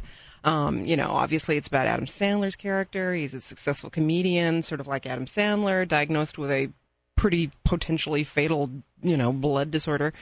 Um, I actually liked it. Yeah? Uh, it's getting sort of mixed reviews, but I thought it was And it did not bad, but it did okay. I mean, good enough Yeah. for first place, but I mean, it wasn't. Yeah. I don't think it opened. $23.4 million. And I think somebody said that's the lowest opening for a Sandler film, if you want to call this an Adam Sandler film, which it almost isn't, uh, since Little Nicky of all things. Uh, so God, that's that is a terrible movie. which means, by the way, that we can probably expect like Billy Madison too, Yeah, uh, so- because that's how that's how it always goes. They do this little arty project that doesn't work, uh, and then they immediately got to go back to the well somehow. I I'll say we can kind of quickly uh, go around the room here. I I liked it. I didn't love it, uh, and I'll tell you why. My two my two sort of descriptions for funny people are this: one. It seems very much like he was trying to make a Cameron Crowe film. Because, you know, there's Jerry Maguire, which by some estimations, including mine, is sort of the perfect date film. Because there's the there's the sports agent, show me the money stuff for guys. Yeah. Then there's the stuff between Tom Cruise and Renee Zellweger, uh, you know, for women. And they're merged together in that way that only Cameron Crowe can really do right, where it's a perfect blend of guy movie, chick movie. I think Apatow was trying to do that, but he couldn't blend them, and so he just made a guy movie and a and you know and a chick film, and then joined them at the middle with this weird transitional device. So it feels like you watch one movie and then there's kind of like a bridge, and then you watch a whole second film. It does feel that way. It almost speaking of Cameron Crowe, uh, it, it- funny people almost seems to me like uh, like Apatow was trying to make a comedian version of Almost Famous. And it follows exactly the same story arc. You know, there's the big successful guy, there's the young up and comer who is, you know, saddled, sort of following him around, be, you know, and trying to get to the real man, but kind of being pushed aside. And meanwhile, uh, you know, he's uh, uh, the movie is filled with tributes to and shout outs to legends. There's all of that great artwork. Start finding Yeah. people. You see the famous comedy albums I know. I on was the getting distracted, just sort of staring at the wall. There's a picture of Redd. Foxx. There's Yeah. there's Allan Sherman. Yeah. Um, you know, and at the end, uh, I don't, spoiler, lol. Uh, there is the moment where the star betrays the trust of the young up and comer, based around a woman, of course, and then at the end, spoiler, lol. Tune if you don't want to hear it. They have a rapprochement where they sit man to man, one to one, and start talking about comedy. Whereas in Almost Famous, it's sitting one to one, man to man, talking about music. They're the same movie. That being said, it's not nearly as good as Almost Famous, but I think it's good. I think it's. I give it a strong thumbs up. Yeah, and I, I mean, I found it a lot more interesting than um, Knocked Up, which was, you know, I mean, Apatow himself has only written and directed three movies 40 Year Old Virgin, Knocked Up, and now this one. I mean, obviously he's had his name on a gazillion other movies, but in terms of movies he's actually made, it's only been these three. Right. And Knocked Up, admittedly, it opened to, you know, a bigger box office for whatever that means. And it was it was praised lavishly, and at the time I thought, why? I mean, critics were just jumping in and in and out of you know uh, you know superlatives to say what a thoughtful, interesting movie it was. And it really did not work for me at all because it just seemed to not understand women at all. And I think Apatow still has a problem understanding women. But I thought that the male characters in this movie were um, a lot more interesting Yeah. and complex and layered than in, uh, you know, certainly in, in most of the Apatow uh, products. I like to see that. Produced. What's his name from Rushmore? That Jason Schwartzman guy. I'm glad to see he's still getting work. 'cause I was afraid he was going to be stuck as Max Fisher forever. What did you, Sarah? What did you think of Funny People? I didn't like it. I thought I uh, like I and I know that I didn't like it because I haven't thought about it since the second I walked out of the Too long? Too whatever? Too long, Just too many storylines. It was really confusing. I felt like it went on forever. Yeah. Uh, there were some funny parts, but I mean, it just seemed like a big old mess to me. well, and it just seemed like there's this final third where they're they're uh, Sandler and Rogen at somebody's house, Ever. and it's like you start to feel like you're in some Greek tragedy where it's like no one can leave. Where it's like you know. it- and it wasn't terrible. Like I didn't hate it. It just didn't kind of it, like it doesn't really exist to me now. Like I saw it. I'm like you're indifferent. I'm kind of indifferent. Yeah. Tim, It was too long. I wanted to go home.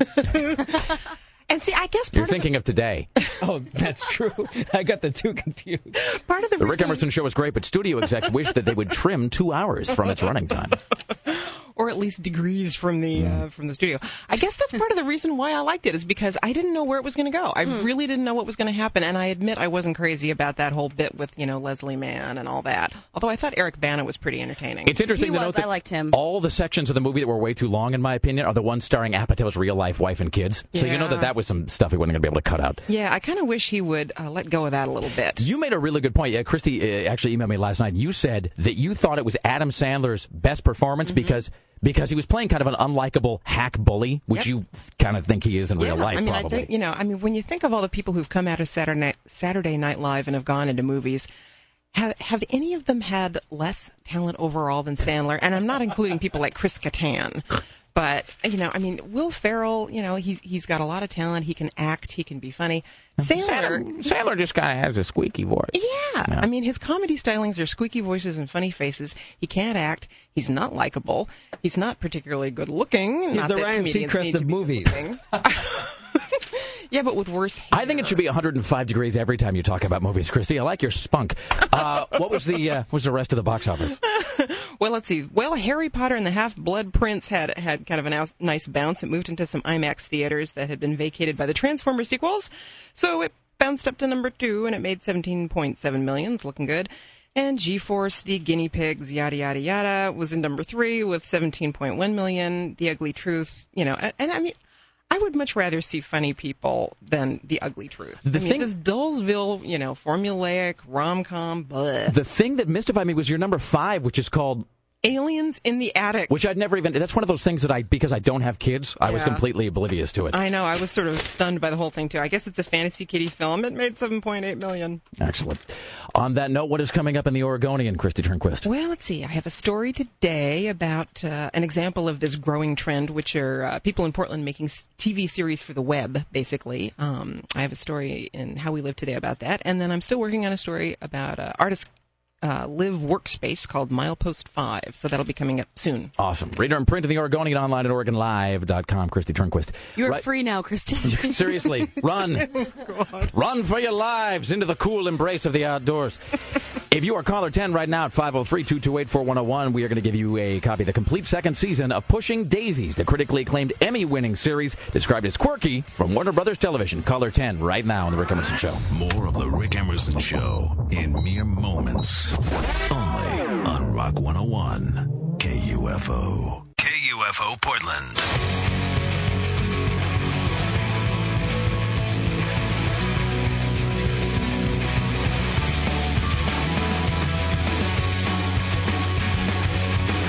Live from beautiful downtown Portland, Oregon, it is the Rick Emerson radio program. Thank you for joining us today.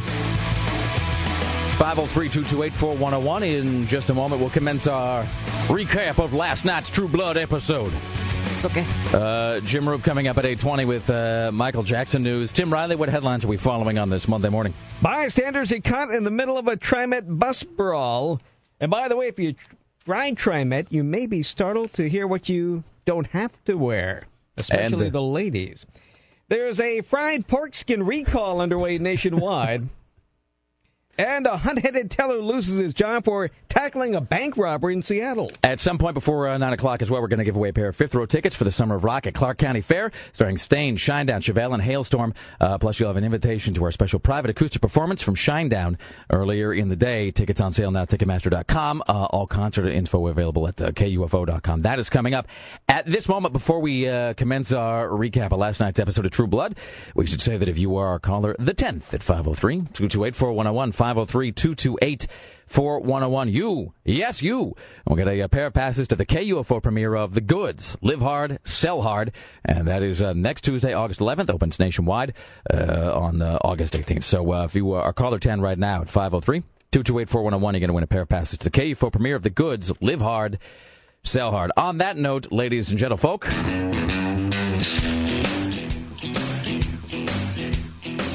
Sarah Dillon. Last night's episode of True Blood. Was ridiculous. I have to say, here's the, the great thing about this show. Well, It just a keeps getting dumber. nothing, but yes, but see, but that's the great thing about it is every like, time. every redeeming point of it is slowly going away. and when you think that there are no levels of, of absurdity that you can that you can reach, the show proves you wrong. Um, I should also say that I've started to hear from people, the people who are watching it that weren't watching it before, or people that are getting HBO. God help you, just so you can watch True Blood, which is great. Don't get me wrong. Um, but they, they always email back with, they say, "Hey, by the way, uh, I got HBO, so I can watch that True Blood." The show is crap, and I and I always say, People get so angry at me too because they're like, "This is the dumbest show ever." And I point out that having HBO is great anyway. You want to do that regardless because I mean, it's, it's not like a paid plug or anything. I'm just saying, like that's that's one of the that's one of the must-have channels just because of everything else that's on there.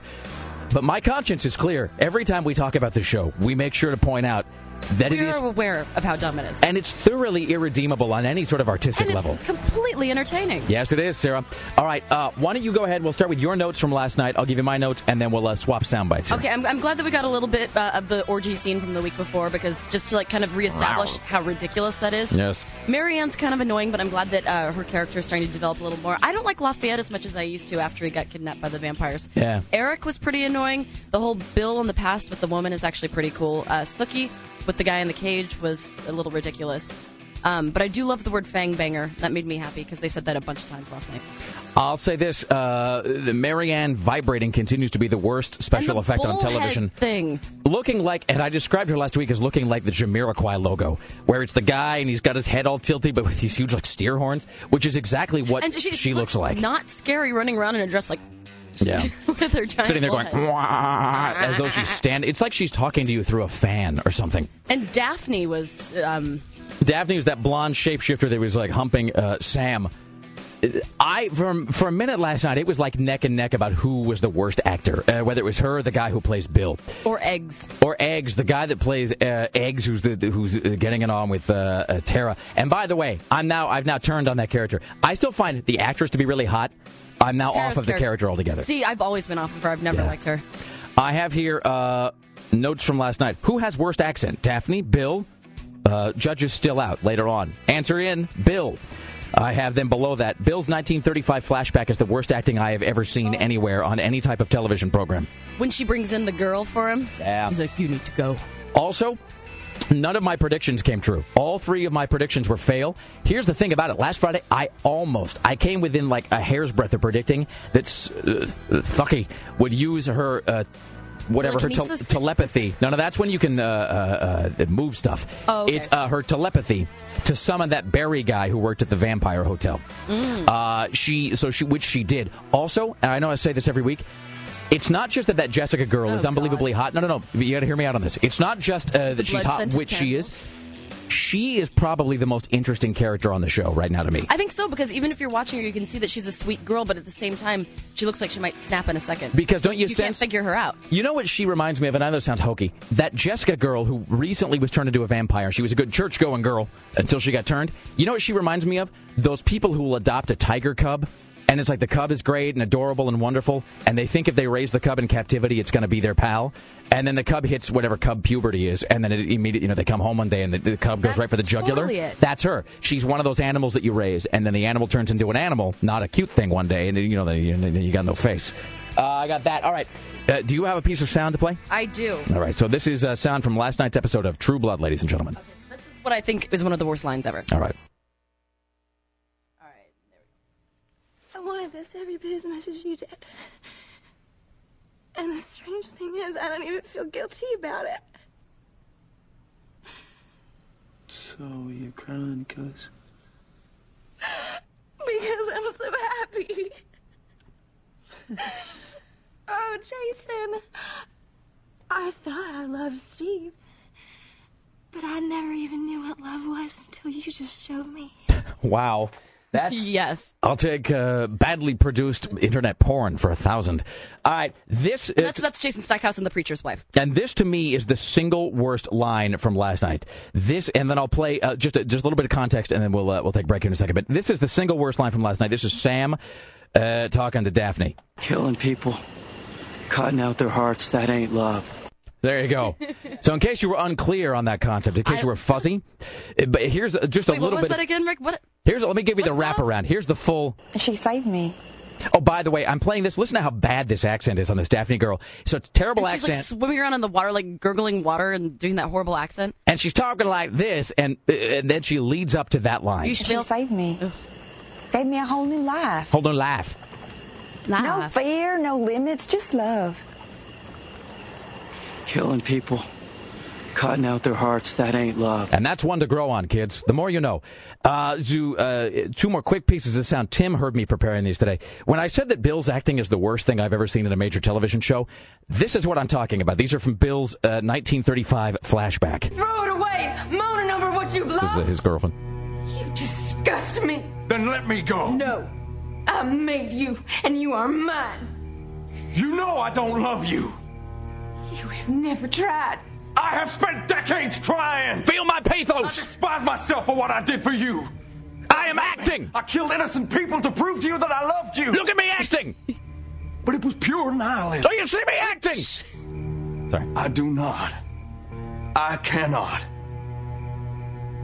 I will never love you. All right. And finally, one more from Bill. I won't do this any longer. It's over. No more innocent lives. And bloody beds and cruelty for sport. You are a vampire. They are food. That's your nature. No! It is your nature. You have lost your humanity. And you have stolen mine and made me into a monster. Awesome. And finally, Killing people, cutting out their hearts, that ain't love. All right, that's what I'm talking about right there. So uh, there you go. That is uh, our True Blood uh, recap, uh, folks, for uh, for this Monday. And uh, where we'll just take this out here. Oh, and when you mentioned the fact that Jason was shot. No, no, because I found him less interesting than the guy who was acting with every fiber of his being. Because you know he's not going to die. After this, we have uh, CNN radio correspondent James Roope, ladies and gentlemen, joining us from Los Angeles with Michael Jackson News. That's coming up at 8.20. More news from Tim Riley straight ahead this hour. And sometime before 9 o'clock, your chance to win a pair of fifth row tickets for the Summer of Rock featuring Staind, Shinedown, Chevelle, and Halestorm. Stay listening. It's the Rick Emerson Show. Now broadcasting everywhere, at all times, to everyone, in accordance with prophecy. Everybody kneel before me just for like three seconds. No. This is the Rick Emerson Show on Rock 101 KUFO. The Rick Emerson Show. They attacked me like a bunch of mad wolves, and they just took forward. I thought I was going to die because they were like rabid animals. The Rick Emerson Show returns.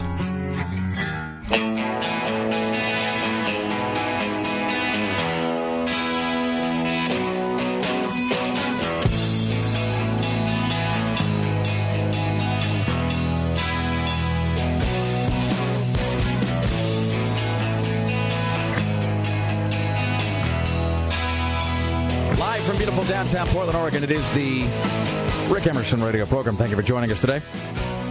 It is 503 228 4101. Don't forget the sometime before the top of the hour. Coming up sometime for the top of the hour, you're going to uh, get yourself a pair of fifth row tickets for the Summer of Rock at Clark County Fair, starring Staind, Shinedown, Chevelle, and Halestorm. Uh, that is next Monday, next Monday, next Monday, August 10th. The Amphitheater, Clark County. Uh, plus, you're going to have an invitation to our special private acoustic performance from Shinedown uh, earlier in the day. Tickets on sale now at Ticketmaster.com, uh, or you can go to KUFO.com for more details. All right. Uh, that is when you hear Staind sometime before the top of the hour. Don't be like calling every day, you know, like all the day when you, you know, all, all day when you hear, but this is sometime before 9 a.m. when you hear that. And you're Stained. You be at 10. Uh, ladies and gentlemen at the news desk, it is your personal savior, Tim Riley. Rick Emerson Show's non-stop coverage of Hot Apocalypse 2009 continues. This is Tim Riley. Good morning, everyone. From the CBS News Center, downtown Portland, 826. It's nice outside. I can't wait to get out there later. What would you estimate the temperature in the studio to be right now, Tim? 103. It is 105.3 degrees in the KUFO studios. Um, I thought feeling about like I'm going to pass out. Yeah, I, I was considering taking like a series of photographs and then posting it, but uh, you know, you'll you'll just have to take us at our word. I Uh, do not want anyone seeing the way I look right now. we look bad, kids. Uh, so the uh, air conditioning unit went out at some point. Do we know when? I mean, it must have been like some some point over the weekend. I mean, it couldn't have been like Friday or something. It may have been. Uh, so at some point over the last few days, uh, it just quit. The air is not conditioned now in any way. No. Uh, so it is. Uh, it is now 105.3. Sarah has changed her clothes at least once and discovered that the human knees can sweat, which I don't think you knew. I Um, did not know. I myself Not have the, got well, I knew the, the um, backs of the knees sweated. I didn't know the front of them did. I've got the. I've got what Greg Nibbler calls swamp ass oh going Oh on, God. where it's like the back sweat that then becomes butt sweat. Tim, of course, is flawless. Every hair in place, Not a bead of sweat on. looking perfect. Tim. Yes, but I'm melting on the inside. Well, that's what you know, but that's that's okay. A Portland woman says she and her one-year-old son were caught in the middle of a gang fight on a TriMet bus. This is bus 75. Two kids got on the bus and started talking about gang stuff. Is that the bus to St. Gang- John's? Gang recipes. Yes, it was. She told them to stop fighting. Well, they didn't really care to hear that. As they were pushing, uh, they were sitting in front of the bus. One of the kids uh, fell on top of me and my child, she said. The bus driver quickly stopped the bus, called the police, and the teens took off. TriMet is reviewing security tapes, as they always do. And uh, they're just sorry. Oh, by the way, anyone can go topless on the TriMet bus. There's no rule uh, stating that you may not. So we got this email. It says, uh, let's see here. Now, all I'm getting, all I'm getting are just emails uh, about uh, Milla Jovovich and how hot she is. This email says, by the way, it is legal to be topless on TriMet, uh, men and women both. Uh, it says today's Oregonian states TriMet doesn't discriminate. Women and men have an equal right to offend uh, their passengers with their the, the flabby, wrinkly skin and unpleasant folds. Uh, I'm adding that I went part. swimming with a bunch of topless lesbians yesterday.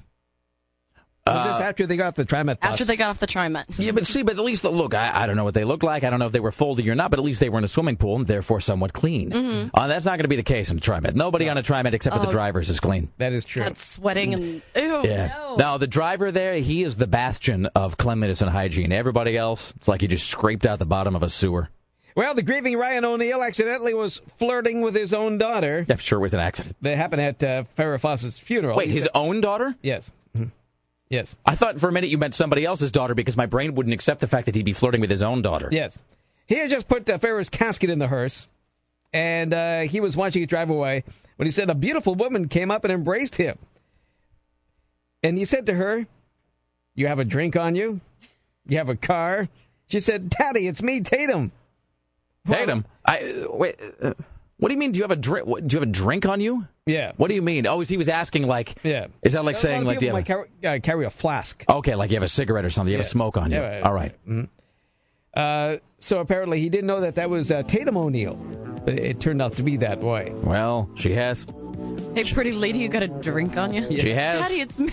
Let's, Oh, let's, get your, let's get your drink on. What did she, how did she respond to him? Uh, she Ick. said, Daddy, it's me, Tatum. Maced him. Well, you know, Tim, she's uh, she may be all grown up, but she's still our little darling. That so. is true. Jesus. Well, the Sun reports Michael Jackson. Daddy, it's me. I'm sorry. Daddy, I'm it's me. sorry. I'm done. I'm done. Michael Jackson was reportedly killed by a shot of a powerful painkiller administered to him by an aide as his personal doctor slept in another room. That's the latest thing from The Sun. So whether or not we believe that or not, and because he got two of these shots, he died. Meanwhile, there's some uh, revisionist history going on in the life of Michael Jackson. For instance, take his cook, who claims Michael Jackson once stared at her butt and she caught him. So I'm in the dining room and I'm putting the dishes down and their food and whatnot, and he walks in, you know. So I have menus on the table for the kids to see, and so I'm leaving, you know, I'm leaving the area, and I remember I'm walking out and I turn Into Studio around just 54. to see, and all of a sudden, shh, his head just turned and looked right at my tush. I was like, okay. Fair to say, in that moment, the king of pop was reading more than one menu at uh, at the same time. I think so. To whom is she speaking there? That's I not- don't know. That sounds like Anderson Cooper almost. See, and it's a little bit like Ryan Seacrest, but I don't think it's Ryan Seacrest. Where, why won't this chef just go away? She's like making the. She has like, a the publicist. Yeah, yeah, no one's going to be going away anytime No. soon. Uh, let's see. We have other people in his entourage, including Dwayne Swingler, the supervisor of Neverland Ranch, who says Michael called Joe Jackson the devil. He denied most access to Joe. He called Joe the devil. And you, you could tell that he meant it. And I was kind of stunned. So we started talking about it. He was telling me Joe doesn't understand how much pain that he still feels to this day that was caused from when he was a child. Wait a minute, who's that? That is the uh, the superintendent at Neverland Ranch. Are we really down to just the dregs at this point? Is everybody else either they've either gotten their money or they've been told by a lawyer they can't talk anymore or they're waiting for the book deal to be in? Yes. And so Michael Jackson s- says that his father kicked him in the groin, right? Yeah, And well, that- somebody else Were never No, that said was somebody that. else last week. But Jackson has said that the dad beat him relentlessly. Right. Somebody else said they saw the dad kick him in the groin and uh, mess up his Well, junk. he, he didn't say he saw it. He said it was reported to him. That that was the gay lover of the dermatologist who reported that. God, this story is just I ridiculous. know, the I need some sort of a I need some sort of a card, uh, like a scorecard, to keep track of this. By the way, everybody should now go uh, to rickemerson.com. Please be going to rickemerson.com for a visual aid, uh, which will accompany today's Michael Jackson story. I just uh, the only thing I put here is the headline just says Michael Jackson is a Team America puppet. You know it's true. And here's the thing: even hearing that phrase where I say Michael Jackson is a Team America puppet, you're not going to be prepared for what you see. You uh, you're going to go and you're going to see this, and you're going to realize how utterly, unbelievably, astoundingly correct that statement Oh, is. I guess that is true. All right, so if you go there, you what you're going to see is the cover of the New Rolling Stone magazine, unaltered, by the way. Oh my God. Is he not? Michael, I need you to come help your country. You know, and then it's like, and then the Jackson puppet sort of like swings around at the end of some twine or something. Is he not a marionette from Team America in that photo? I believe so. Yes. You go to rickemerson.com, you can check. It's unbelievable. All right, uh, let's do one more here, and then we'll take a break. Come back with more from Tim Riley. Well, fried pork skins are being recalled. Robert should recover and see if you have some. More than 1,500 pounds of Camacho Foods Chucherianos, I guess that's the Mexican version of fried pork skins, were not inspected properly by the USDA. The agency says ready to eat pork skins pose a serious health hazard if eating.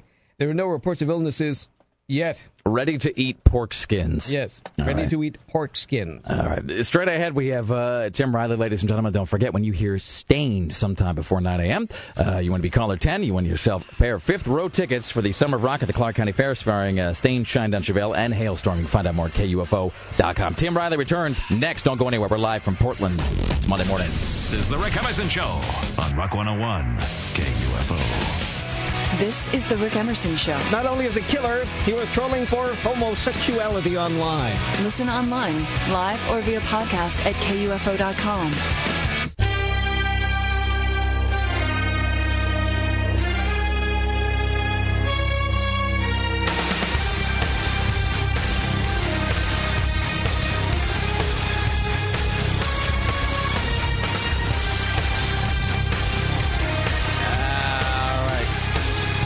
from beautiful downtown Portland, Oregon, it is the Rick Emerson radio program. Join us tomorrow when our guests will include Dax Holt from TMZ as well as Don Taylor from Cinematical and Movies.com. Uh, we want to thank uh, Milla Jovovich, who joined us today. Also, uh, Mary Jo Buttafuoco, being the radio correspondent Steve Kastenbaum, and so forth. At the news desk, your personal savior, Tim Riley. Rick Emerson Show's non-stop coverage of Hot Apocalypse 2009 continues. This is Tim Riley. Good morning, everyone, from the CBS News Center downtown Portland. 846, 105 degrees in the studio. 106, okay, Tim? It is, uh, yeah, I'm sorry. Forget about smells like the 90s. It smells like burning flesh in here. Uh, When well, at least they'll never burn our wit away, Tim. That's true. Uh, Seattle bank teller lost his job because he ran down a would-be bank robber and held him down until police arrived. Jim Nicholson, who's 30, worked for more than two years at the Key Bank at Seattle Center. He said now he understands the bank's strict policy about not chasing robbers down and holding them down, and that's what he did, and it's too late to take it back. From uh, Crook County, Oregon, wherever that is, comes word that a concerned citizen uh, slowed down his car when he saw a man walking down some country road. That's where he came from. The man said uh, his helicopter just crashed in the woods.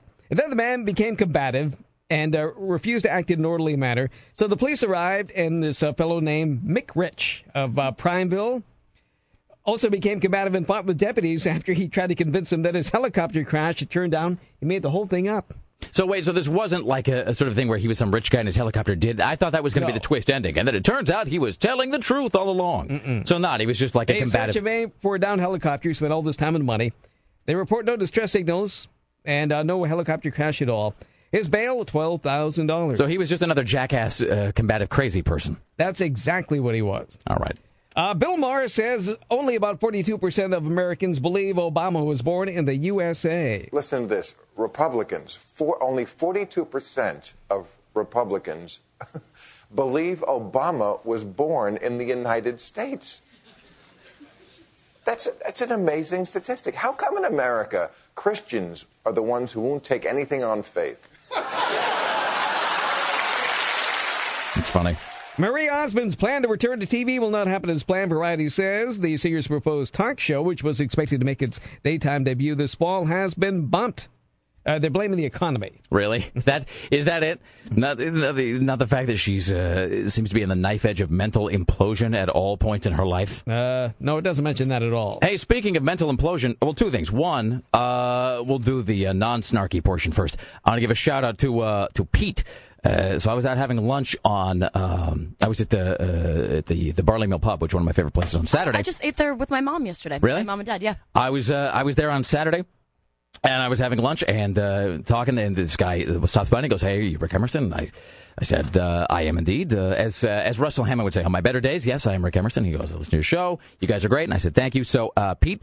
Thank you for listening. I know you listen uh, via podcast most of the time. So uh, this is me wishing you a time-shifted hello, howdy, greetings, salutations. Thank you, and please spread the word. Uh, don't forget you can get our podcast anytime, day or night, uh, from anywhere in the world at KUFO dot com.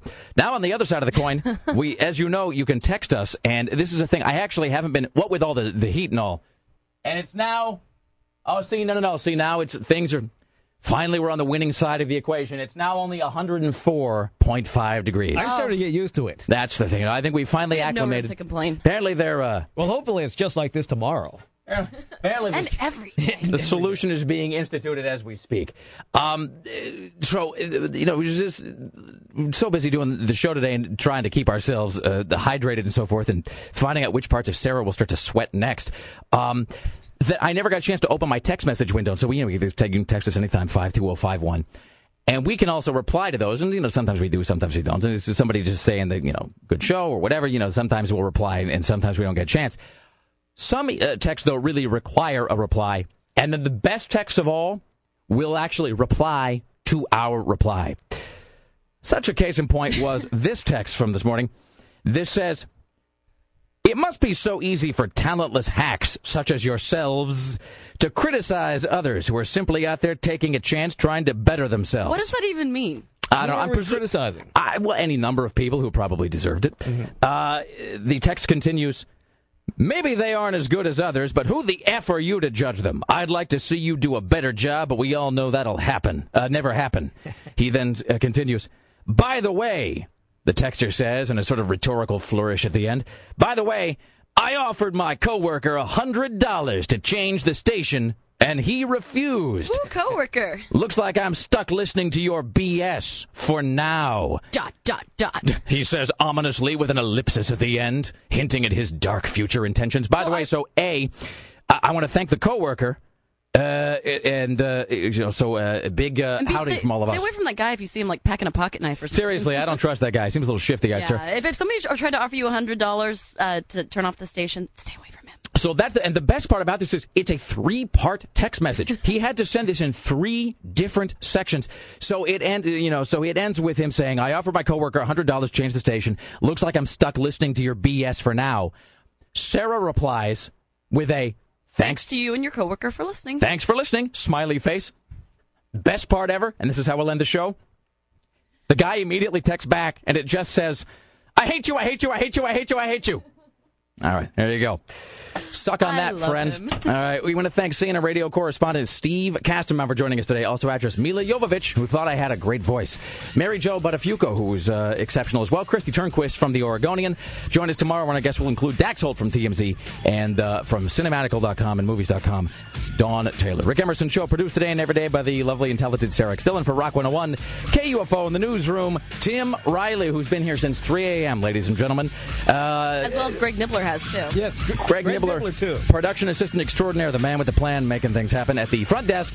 Uh, the gatekeeper, Dave Zinn, web mistress, Bridget from upstairs, CBS Radio Portland marketing guru, Susan Donaf with me, Reynolds, executive producer, one, Christopher J. Paddock. Smells like the 90s and smells like my socks. Coming up next with uh, our good friend Buzz, uh, followed by Court and Fat Boy, 3 to 7 this afternoon. It is Monday, August 3rd, 2009. Thank you for listening. Be safe. See you all tomorrow. Watch out for snakes. Bye now. Killing people, cutting out their hearts, that ain't love. Attention broadcasters in the greater Portland area. Your daily show prep is now concluded. Thank you for listening.